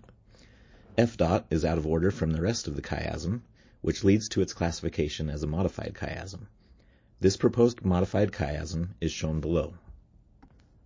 A. King Lamoni caused servants to stand forth and testify. B. The faithfulness of Ammon. C. The king was astonished exceedingly. D. Neither can they scatter the king's flocks when he is with us. E. Servants do not believe man has such great power. F. Now I know that it is the Great Spirit. G tradition of Lamoni received from his father is described. H. Slain, scattered flocks. I. At the place of water. H. Dot, flocks scattered, slain. G. Dot, practice of Lamanites is described. E. Dot, where is this man that has such great power? D. Dot, Ammon is preparing the king's horses and chariots. C. Dot, the king was more astonished. B. Because of the faithfulness of Ammon. F. Now I surely know that this is the Great Spirit. A. King Lamoni desires Ammon to come in unto him, but he durst not. Explaining the 17 element modified chiasm in Unit E, Alma chapter 18 verses 1 through 11. The king's actions are contrasted in elements A and A.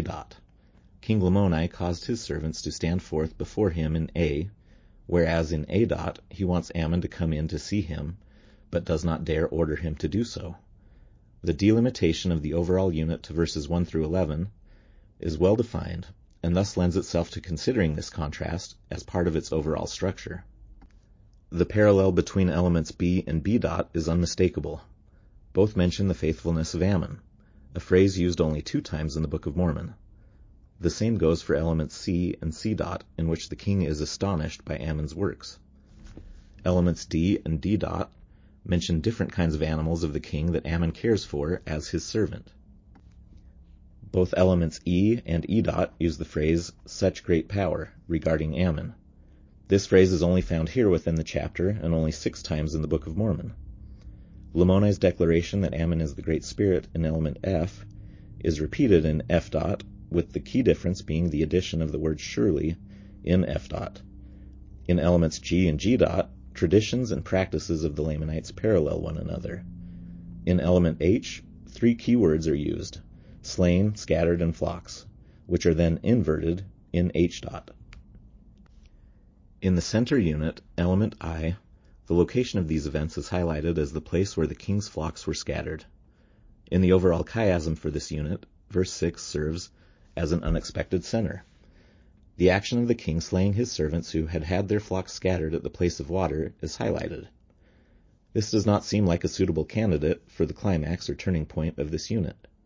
Instead, Lamoni's statement that he knows that Ammon is the Great Spirit appears to be of greatest significance. This is where the inconsistent ordering of F dot within the chiasm highlights the importance of Lamoni's declaration. Modified or asymmetrical chiasms frequently place emphasis on the element that is out of order, as Jerome Walsh states. One variation of symmetry deserves particular mention.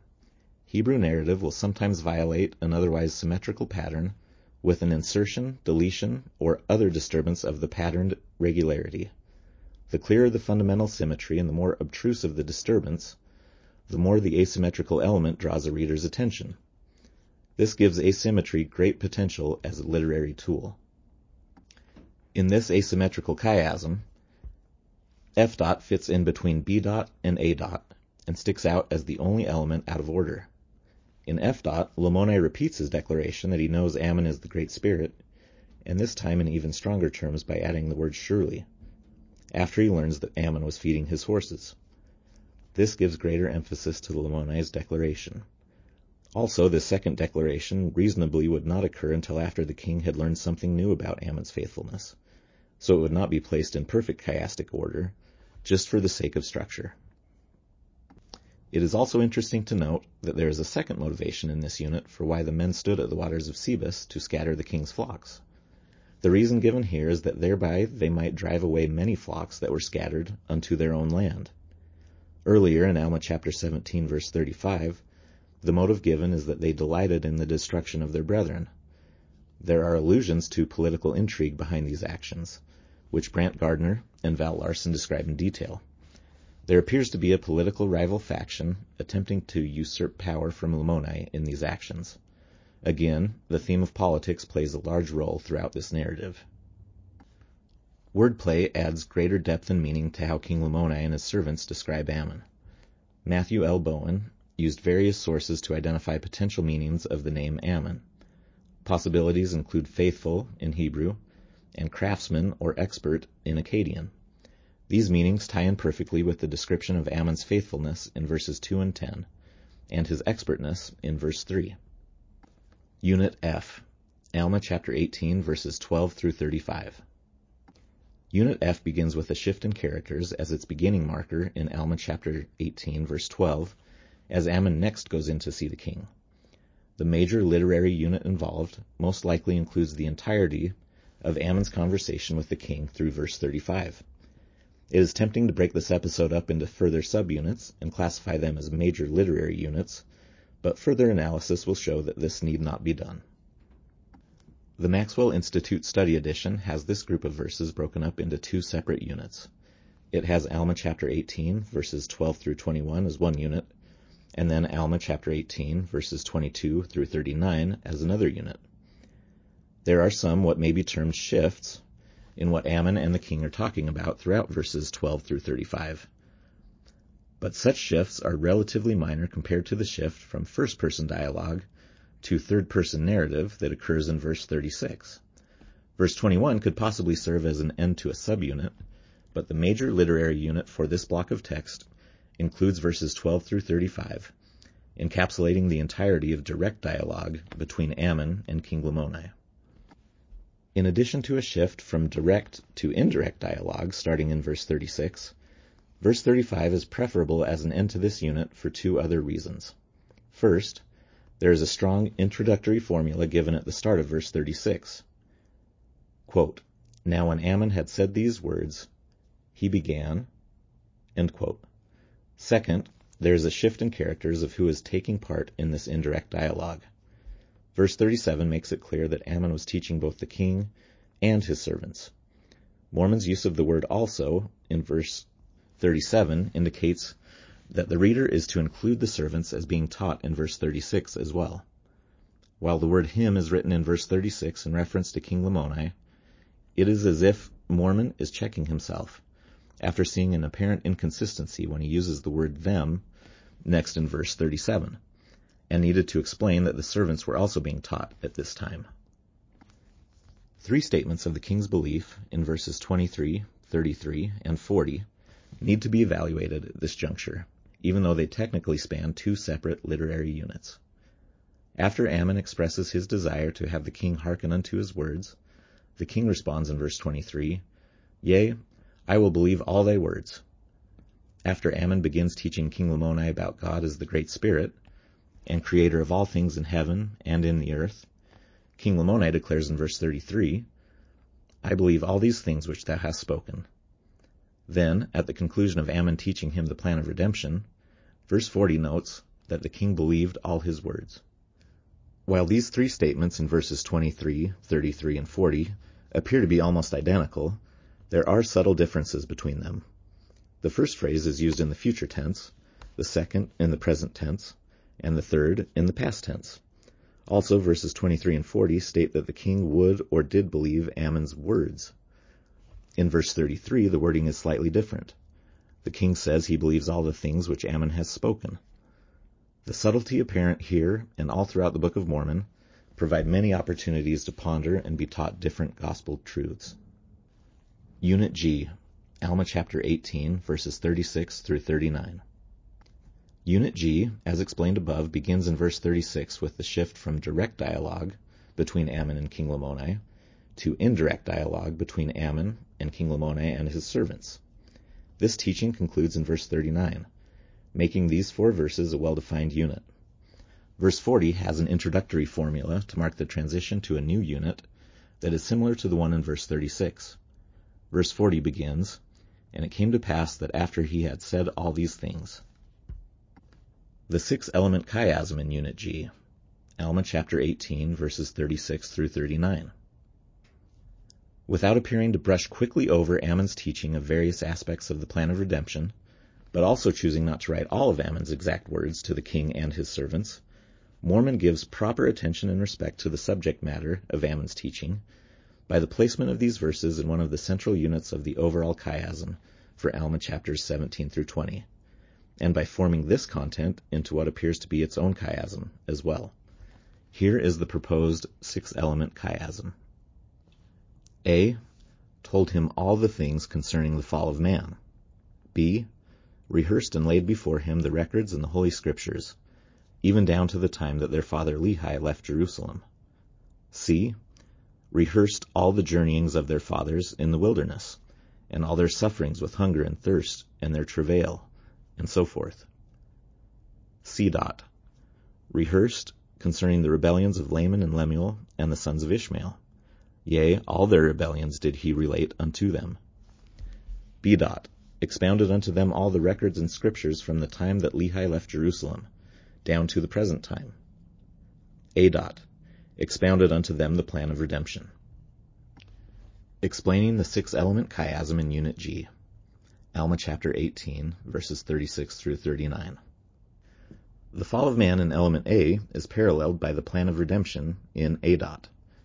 The plan of redemption parallels the fall of man because it is the plan of redemption that allows each one of us to overcome the physical and spiritual consequences of the fall. Elements B and B dot parallel each other closely in their mention of the scriptures, being rehearsed or expounded unto the king and his servants. The time frame differs in that B is from the beginning of time, even down to the time that their father Lehi left Jerusalem, whereas B dot goes from the time that Lehi left Jerusalem down to the present time. Elements C and C dot both regard Ammon's rehearsals about their fathers. In C, he rehearsed unto them all the journeyings and sufferings of their fathers, whereas in C dot he rehearsed unto them concerning all the rebellions of their fathers.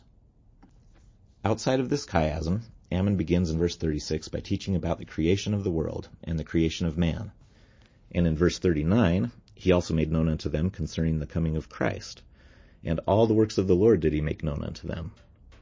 A case could be made that these four elements could also be paired up together as parallels. The creation of man could be paired up with the coming of Christ. The creation of Adam is his coming to earth, which parallels the coming of Christ. The preeminence of the creation of the world could be paired with the all-encompassing phrase, all the works of the Lord. In any case, Mormon carefully structured these verses to highlight the importance of teaching the plan of redemption via the three pillars of eternity, namely the creation, the fall, and the atonement of Christ, and the redemption he provides. It is significant that in the center of this chiasm, in element C, there is mention of sufferings, hunger, and thirst. The importance of this theme is magnified by its location in one of the two center elements of this chiasm. Sufferings, hunger, and thirst are also mentioned in the first and last elements of the overall chiasm, and nowhere else in this chapter than in these three locations. The theme of suffering is critical to the story of Ammon and his brethren's work among the Lamanites. Suffering was also a critical part of the story of Lehi's journeyings in the wilderness with his family. Through this structuring of the text, Mormon reminds us that suffering is an integral part of our mortal journey on earth. We cannot escape it. However, if we handle it well, great success and our own promised land awaits.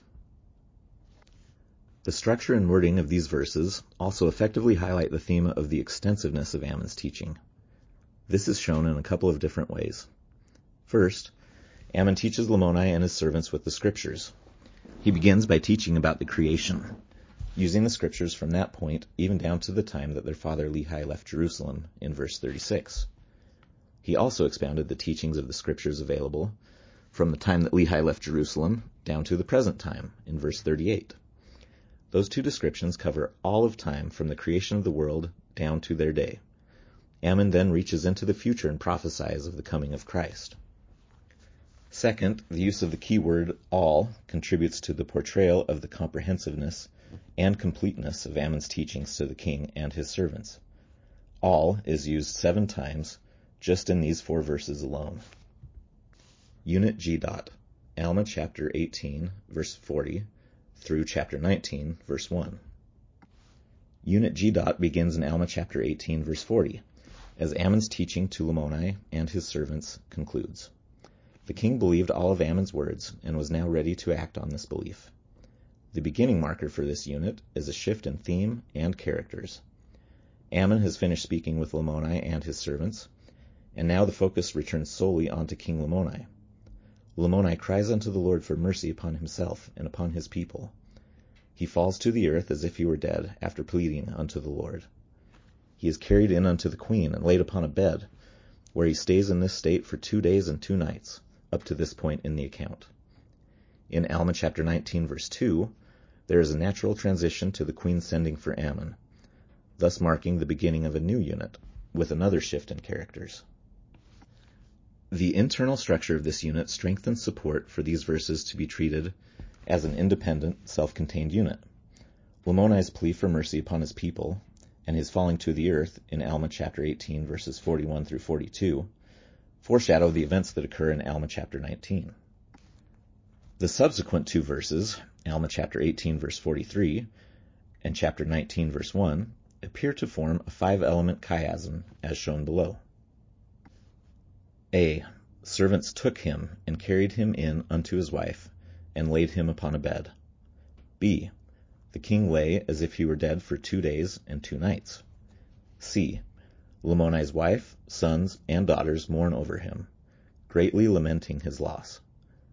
B. Dot, after two days and two nights. A. Dot, they were about to take his body and lay it in a sepulchre. This proposed chiasm is framed in elements A and A dot by the action of taking Lamoni or his body and laying it either upon a bed or in a sepulchre. Elements B and B dot share the common phrase, two days and two nights.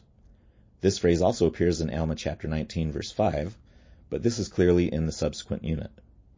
In the central element of the chiasm, C, Lamoni's wife, sons, and daughters mourn and lament over Lamoni, emphasizing their familial relationships and their sincere mourning for their loved one. Unit F. Dot, Alma chapter 19, verses 2 through 10. Unit F. Dot begins in Alma chapter 19, verse 2, with a shift in characters as Ammon reemerges. Also, while the queen is mentioned in Alma chapter 18, verse 43, as Lamoni's wife, Alma chapter 19, verse 2 is the first reference to her as the queen. This subtle transition to using her official title also signals a new literary unit. She sends for Ammon and speaks with him. This unit ends in verse 10 with Ammon's last direct dialogue with the queen, as he boldly decrees, Blessed art thou because of thy exceeding faith. I say unto thee, woman, there has not been such great faith among all the people of the Nephites. Donald Parry identified a 10 element chiasm in Alma chapter 19 verses 6 through 7, which is within unit F dot. A. Now this was what Ammon desired. B. For he knew that King Lamoni was under the power of God. C. He knew that the dark veil of unbelief was being cast away from his mind. D. And the light which did light up his mind. E. Which was the light of the glory of God. E. Dot. Which was a marvelous light of his goodness. D. Dot. Yea, this light had infused such joy into his soul. C. Dot. The cloud of darkness having been dispelled. B. Dot. And that the light of everlasting life was lit up in his soul. Yea, he knew that this had overcome his natural frame, and he was carried away in God. A. Dot. Therefore, what the queen desired of him was his only desire. In Alma chapter 19, verse 6, which begins this chiasm, there is a vivid description of King Lamoni's experience while he laid upon his bed in a coma-like state. It is evident that some type of description of Lamoni's transformation was necessary at this juncture. This verse is highly structured and full of vivid, powerful imagery. The climax of this episode is found in the central elements E and E dot. King Lamoni's mind and soul were lit up by the light of the glory of God, which was a marvelous light of his goodness. Ammon was an eyewitness to a similar scene when Alma fell to the earth after being visited by an angel, and was down for three days and three nights until he stood again and testified that he had repented of his sins and was born of the Spirit. Some of the language in verse 6 appears to come from Alma's encounter with the angel in Mosiah chapter 27. Mosiah 27:22 mentions the goodness and glory of God. Mosiah 27:29 uses the phrase the marvelous light of God, as well as the darkest abyss, similar to the dark and darkness used in Alma chapter 19 verse 6. Alma recounts his conversion experience to his son Helaman by exclaiming, And oh what joy and what marvelous light I did behold! Yea, my soul was filled with joy, as exceeding as was my pains. Joy in the soul also parallels verse 6. Ammon also speaks of the marvelous light of God in Alma chapter 26 verse 3. These are the only four mentions of marvelous light in the Book of Mormon. The phrase veil of unbelief is only found here and in Ether chapter 4 verse 15. The phrase cloud of darkness is only found here and nine times in Helaman chapter 5 verses 28 through 43. This verse has such a beautiful poetic description of the transformation Lamoni experienced and draws upon powerful phrases that appear in other grand episodes in the Book of Mormon. It makes sense that Alma and or Ammon would draw upon their own experience with the angel in Mosiah chapter 27 in describing Lamoni's experience, in which he too was in such a state for two days and two nights, and then for one more night as the queen watched over him. Alma fell to the earth, and it was for the space of three days and three nights that he could not open his mouth, neither had he the use of his limbs. But his father and others fasted and prayed for the space of two days and two nights, and then the limbs of Alma received their strength. There is also terminology that matches that of the story of Lazarus being raised from the dead in John chapter 11. Stinketh and sleepeth in verses 5 and 8 respectively are also found in John chapter 11 verse 11 and chapter 11 verse 39. Numerous questions arise from this section of the text. Wouldn't the people have been able to tell if Lamoni was alive or not? Why was there so much disagreement among the people about this?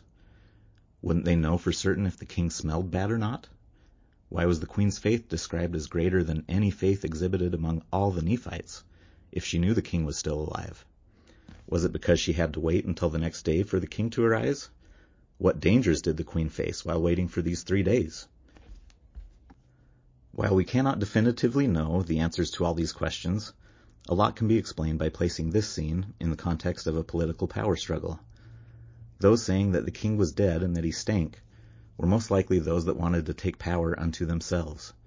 The queen would have known from a quick inspection of her husband that he was still breathing and was not dead, and that he did not stink. Her faith described by Ammon then may have been so great, not only because she believed Ammon and the servant's words, that the king would be raised from his comatose state, but also because of her willingness to stay with the king through the night until the appointed time he was to rise again. Unit E. Dot, Alma chapter 19, verses 11 through 15.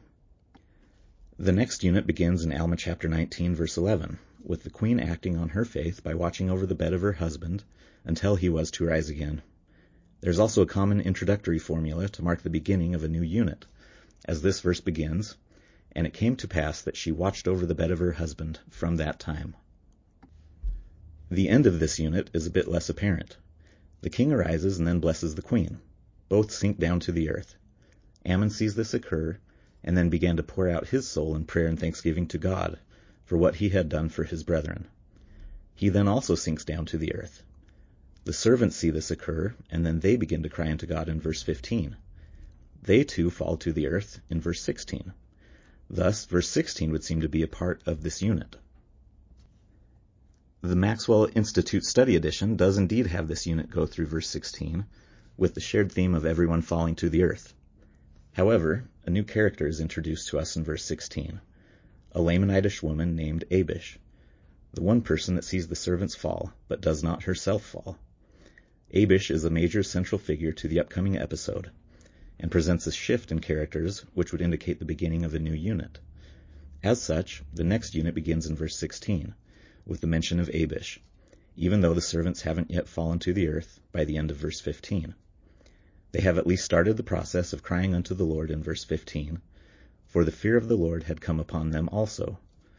This fits with the theme of each of the characters in this scene being touched by the Spirit. Other factors also point to verse 15 as the end of this unit. One of these factors is a chiasm in verses 16 and 17, which further connects verse 16 to the subsequent unit. This chiasm will be shown in the next unit.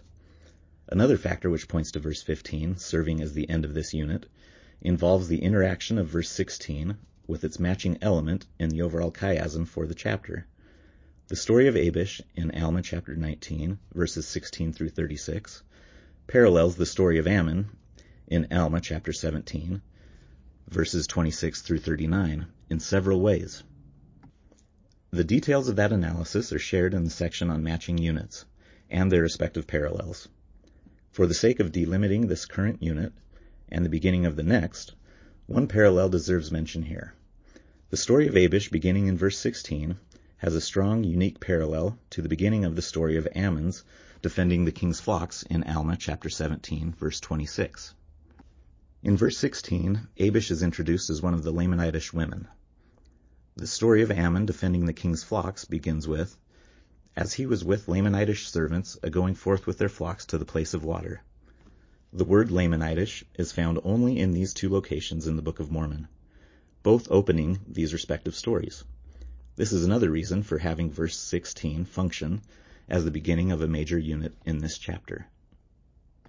At the end of verse 15, Mormon provides an explicit connection to Alma chapter 18, verses 1 through 3. He describes the servants as they which had stood before the king and testified unto him concerning the great power of Ammon.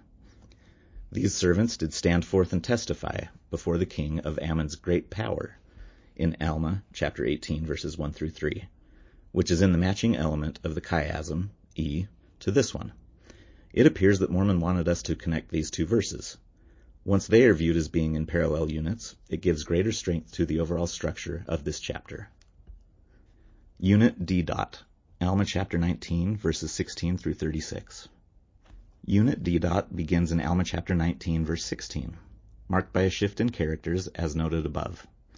In addition to the usual characters who have had a large role in the narrative up to this point, Ammon, King Lamoni, the king's servants, and the queen, a new person is introduced to the scene, named Abish.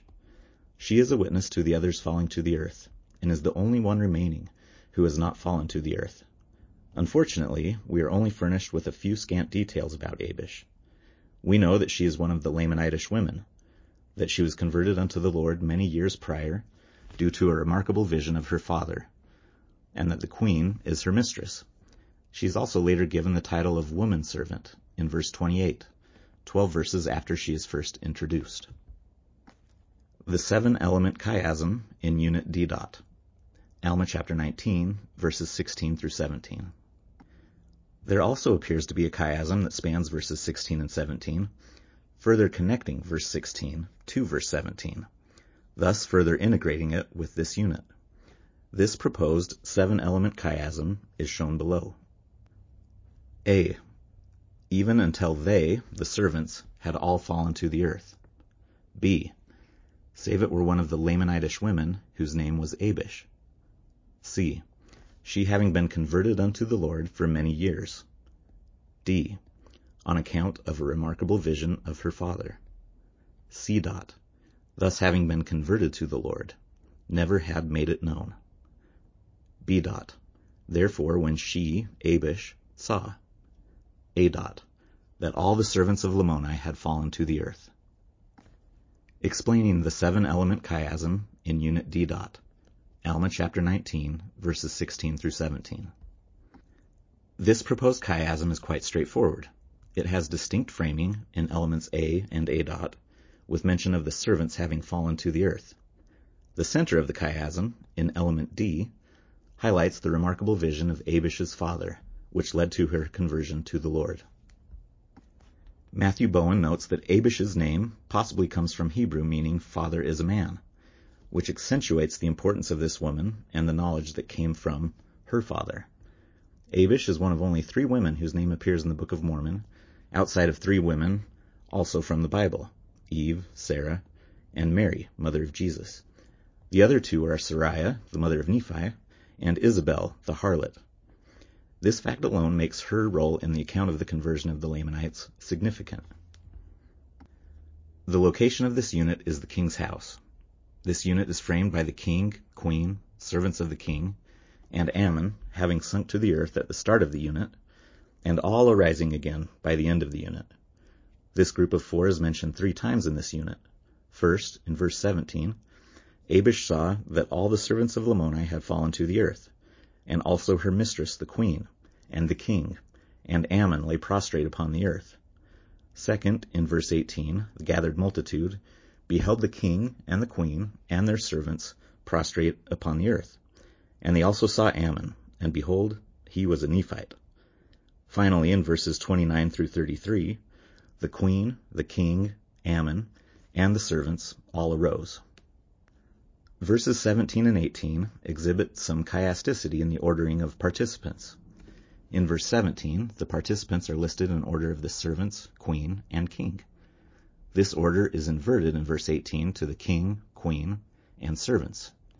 Ammon is mentioned last in both groupings. The order in which these people arise in verses 29 through 33 is entirely different from the order in the first two groupings. There may be something else at work here. Verses 17 and 18 could indeed be intentionally chiastic, but the ordering given tells us more about the perspective of the people beholding the scene. Verse 17 provides the perspective of Abish. As a servant, Abish first notices other servants like herself. She then notices her queen, whom she serves, followed by the king, and then by the outsider Nephite, Ammon. In verse 18, the multitude beholds the scene and recognizes the people in order of importance in their minds.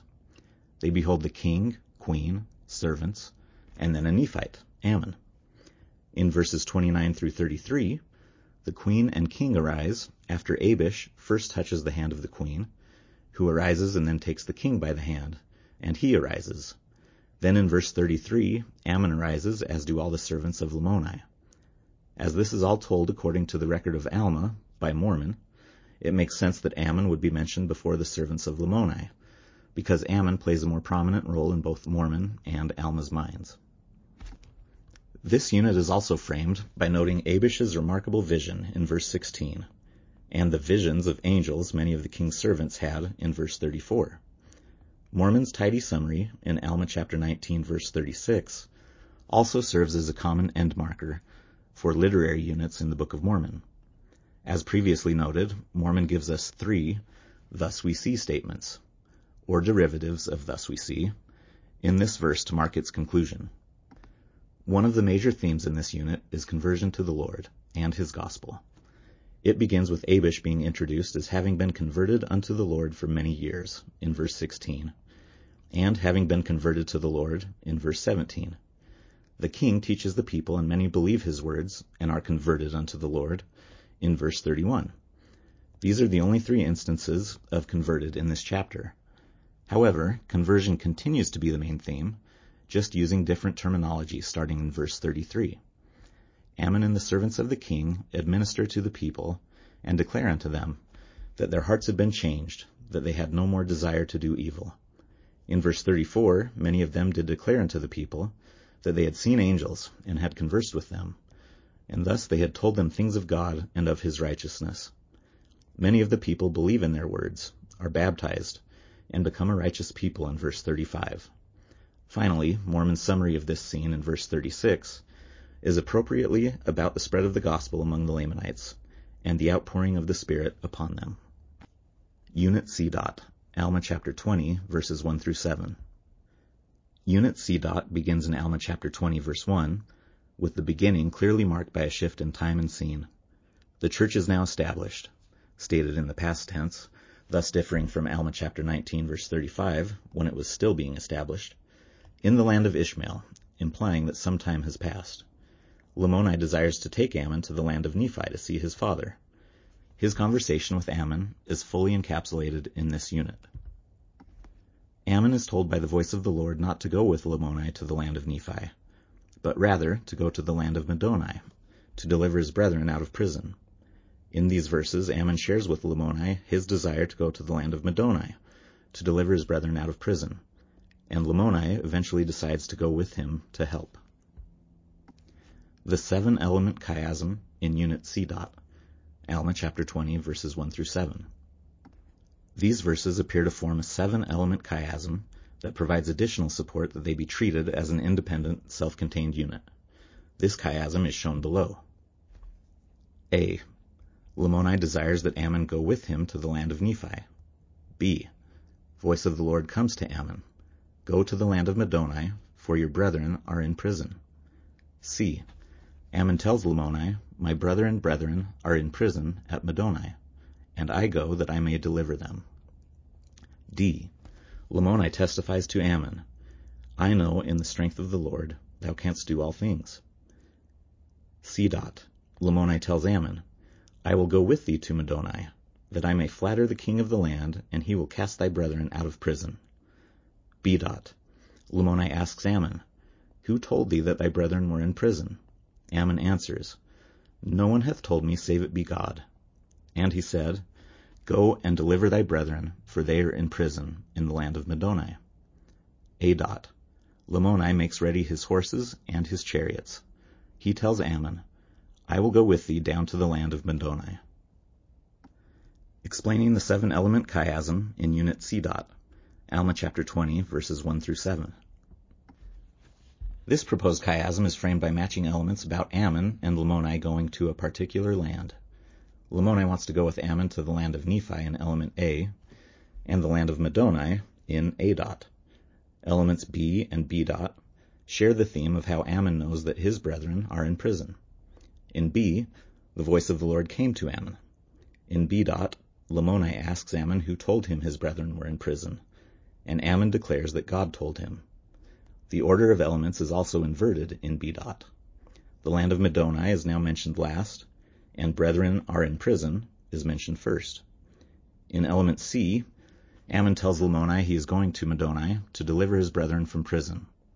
In C. Dot, Lamoni tells Ammon He will go with him to Middoni and help to deliver his brethren out of prison by flattering the king. In the central element, D, Lamoni testifies to Ammon that he knows in the strength of the Lord Ammon canst do all things.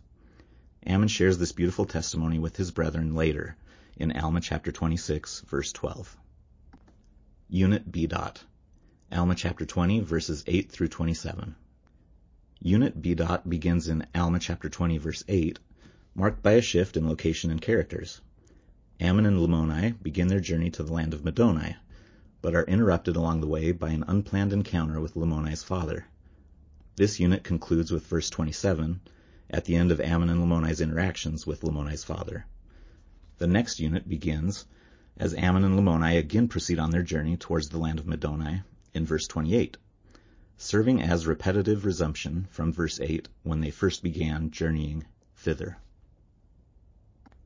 The eight element chiasm in unit B dot, Alma chapter 20 verses 8 through 27. These verses appear to form an eight-element chiasm that grants further support that they be treated as an independent, self-contained unit. This chiasm is shown below. A. Ammon and Lamoni met the father of Lamoni. B. Lamoni's father asks Lamoni two questions. Why did ye not come to the feast? And whither art thou going with this Nephite? Lamoni answers both questions, for he feared to offend him. C. Lamoni's father says Lamoni is going to deliver these Nephites, which are sons of a liar. The father of Lamoni commands his son to slay Ammon with the sword. D. Lamoni's father commands Lamoni that he should not go to the land of Middoni, but return with him to the land of Ishmael. D. Dot.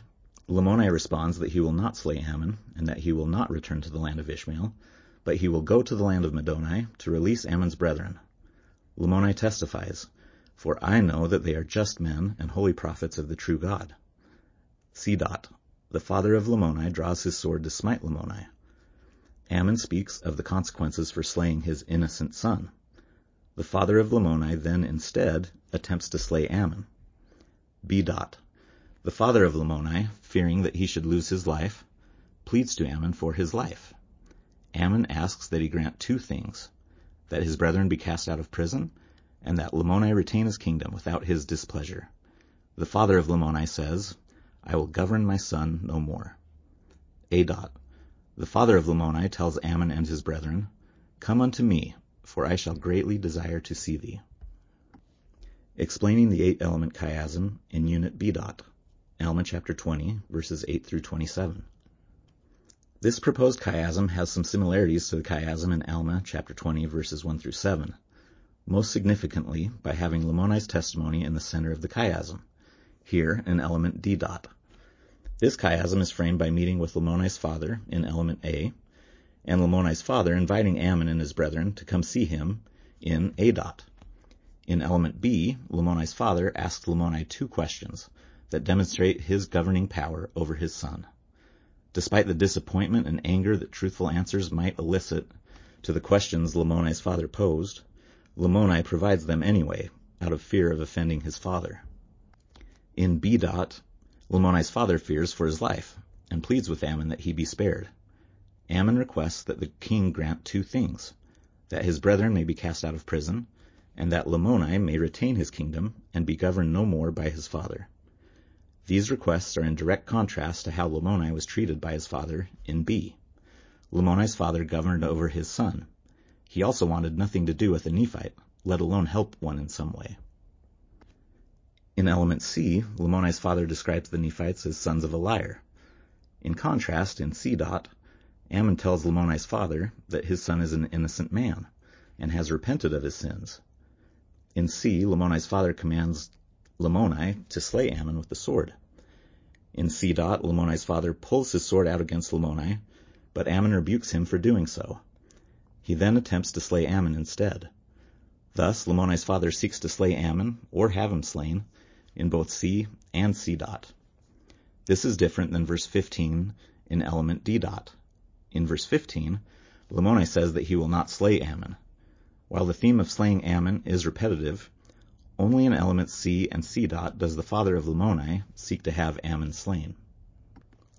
In the first central element D, Lamoni's father commands Lamoni to not go to the land of Middoni, but rather return with him to the land of Ishmael. In the second central element, D dot, Lamoni responds by directly refuting his father's commands. This shift in power dynamics represents the turning point in the narrative. Lamoni says that he will not slay Ammon, neither will he return to the land of Ishmael, but he will go to the land of Middoni to release Ammon's brethren from prison. The land of Middoni and the land of Ishmael in verse 14 are inverted in verse 15. Lamoni's testimony to his father is highlighted here as well. He testifies, For I know that Ammon and his brethren are just men and holy prophets of the true God. An earlier verse in this chapter now shines greater light on this account. In Alma chapter 18 verse 9, the king's servants told the king that Ammon was feeding his horses in preparation for conducting him forth to the land of Nephi for a great feast that had been appointed by his father, the king over all the land. This verse serves at least two purposes. First, it exemplifies Ammon's faithfulness in executing the king's commands as his servant. Second, it makes it abundantly clear that Ammon was himself preparing the king's horses and chariots for the king's journey to that feast, and did not try to keep Lamoni from going. There is a political drama interwoven throughout this chapter, and Ammon is always shown acting in a correct and politically prudent manner within this drama. Ammon astutely handles all of the political situations he encounters along the way. He does not take one of Lamoni's daughters to wife. As an outsider, he can protect the king's flocks in a manner that Lamoni's own servants might not have been able. He does not want to take power from Lamoni. He speaks very highly of the queen. He refuses to take half of Lamoni's father's kingdom. There are solid political reasons behind each of these actions, but for the purposes of this article, it is simply worth noting that Ammon was not a hindrance to Lamoni attending the feast of his father, the king over all the land. Unit A. Dot, Alma chapter 20, verses 28 through 30. Unit A. Dot begins in Alma chapter 20, verse 28, with clear shifts in characters and location. Lamoni's father leaves the scene and Ammon and Lamoni proceeded on their journey towards the land of Middoni. Verse 28 also serves as a repetitive resumption from verse 8. In verse 8, Ammon and Lamoni begin their journey to the land of Middoni. In verse 28, after they are interrupted by an encounter with Lamoni's father, Ammon and Lamoni again proceed on their journey towards the land of Middoni. They arrive in Middoni, and Ammon's brethren are freed from prison. Verse 30 marks the end of this unit. There's a new heading before Alma chapter 21, which serves as a transitional marker for a new unit. This is further reinforced by an inclusio between Alma chapter 17 verse 13 and chapter 21 verse 1. Both verses share the phrases separated themselves and in the borders of the land of the Lamanites, but they are presented in inverted order, further strengthening the intentionality of this inclusio. This inclusio frames Ammon's journeyings in the land of Ishmael, while Alma chapter 21 verse 1 begins the narrative of Aaron's journeyings among the Lamanites. This unit is framed by the double mention of Ammon's brethren being delivered from prison. In Alma chapter 20 verse 28, Lamoni finds favor in the king's eyes, and the brethren of Ammon was brought forth out of prison. And in verse 30, the narrative is wrapped up by restating that Ammon's brethren were kept in prison for many days, and were delivered by Lamoni and Ammon. There is another use of sevens in verse 30, summarizing the trials that Aaron and his brethren faced in their journeyings up to and including their time in Middoni. These include the following. Cast them out, smote them, driven them from house to house, taken, cast into prison, bound with strong cords, kept in prison for many days. The above work identified 14 major literary units for Alma chapters 17 through 20. This wraps up the second step in the methodology used in identifying the proposed chiasm. The third and final step of analyzing these major literary units for patterns, parallels, and other links between units could then occur. That step was already completed in the above section, correlations between matching elements. This is a recording of the literary structure of Alma, chapters 17 through 20, by Derek Squire, published in Interpreter, a journal of Latter day Saint faith and scholarship, read by the author. This audio recording is copyrighted under a Creative Commons license and may be freely distributed if it remains unchanged. The journal and its website are credited and is for non-commercial use. A printed version of this and many other articles can be found at journal.interpreterfoundation.org. More information about the Interpreter Foundation, along with a wide array of additional resources, can be found at interpreterfoundation.org.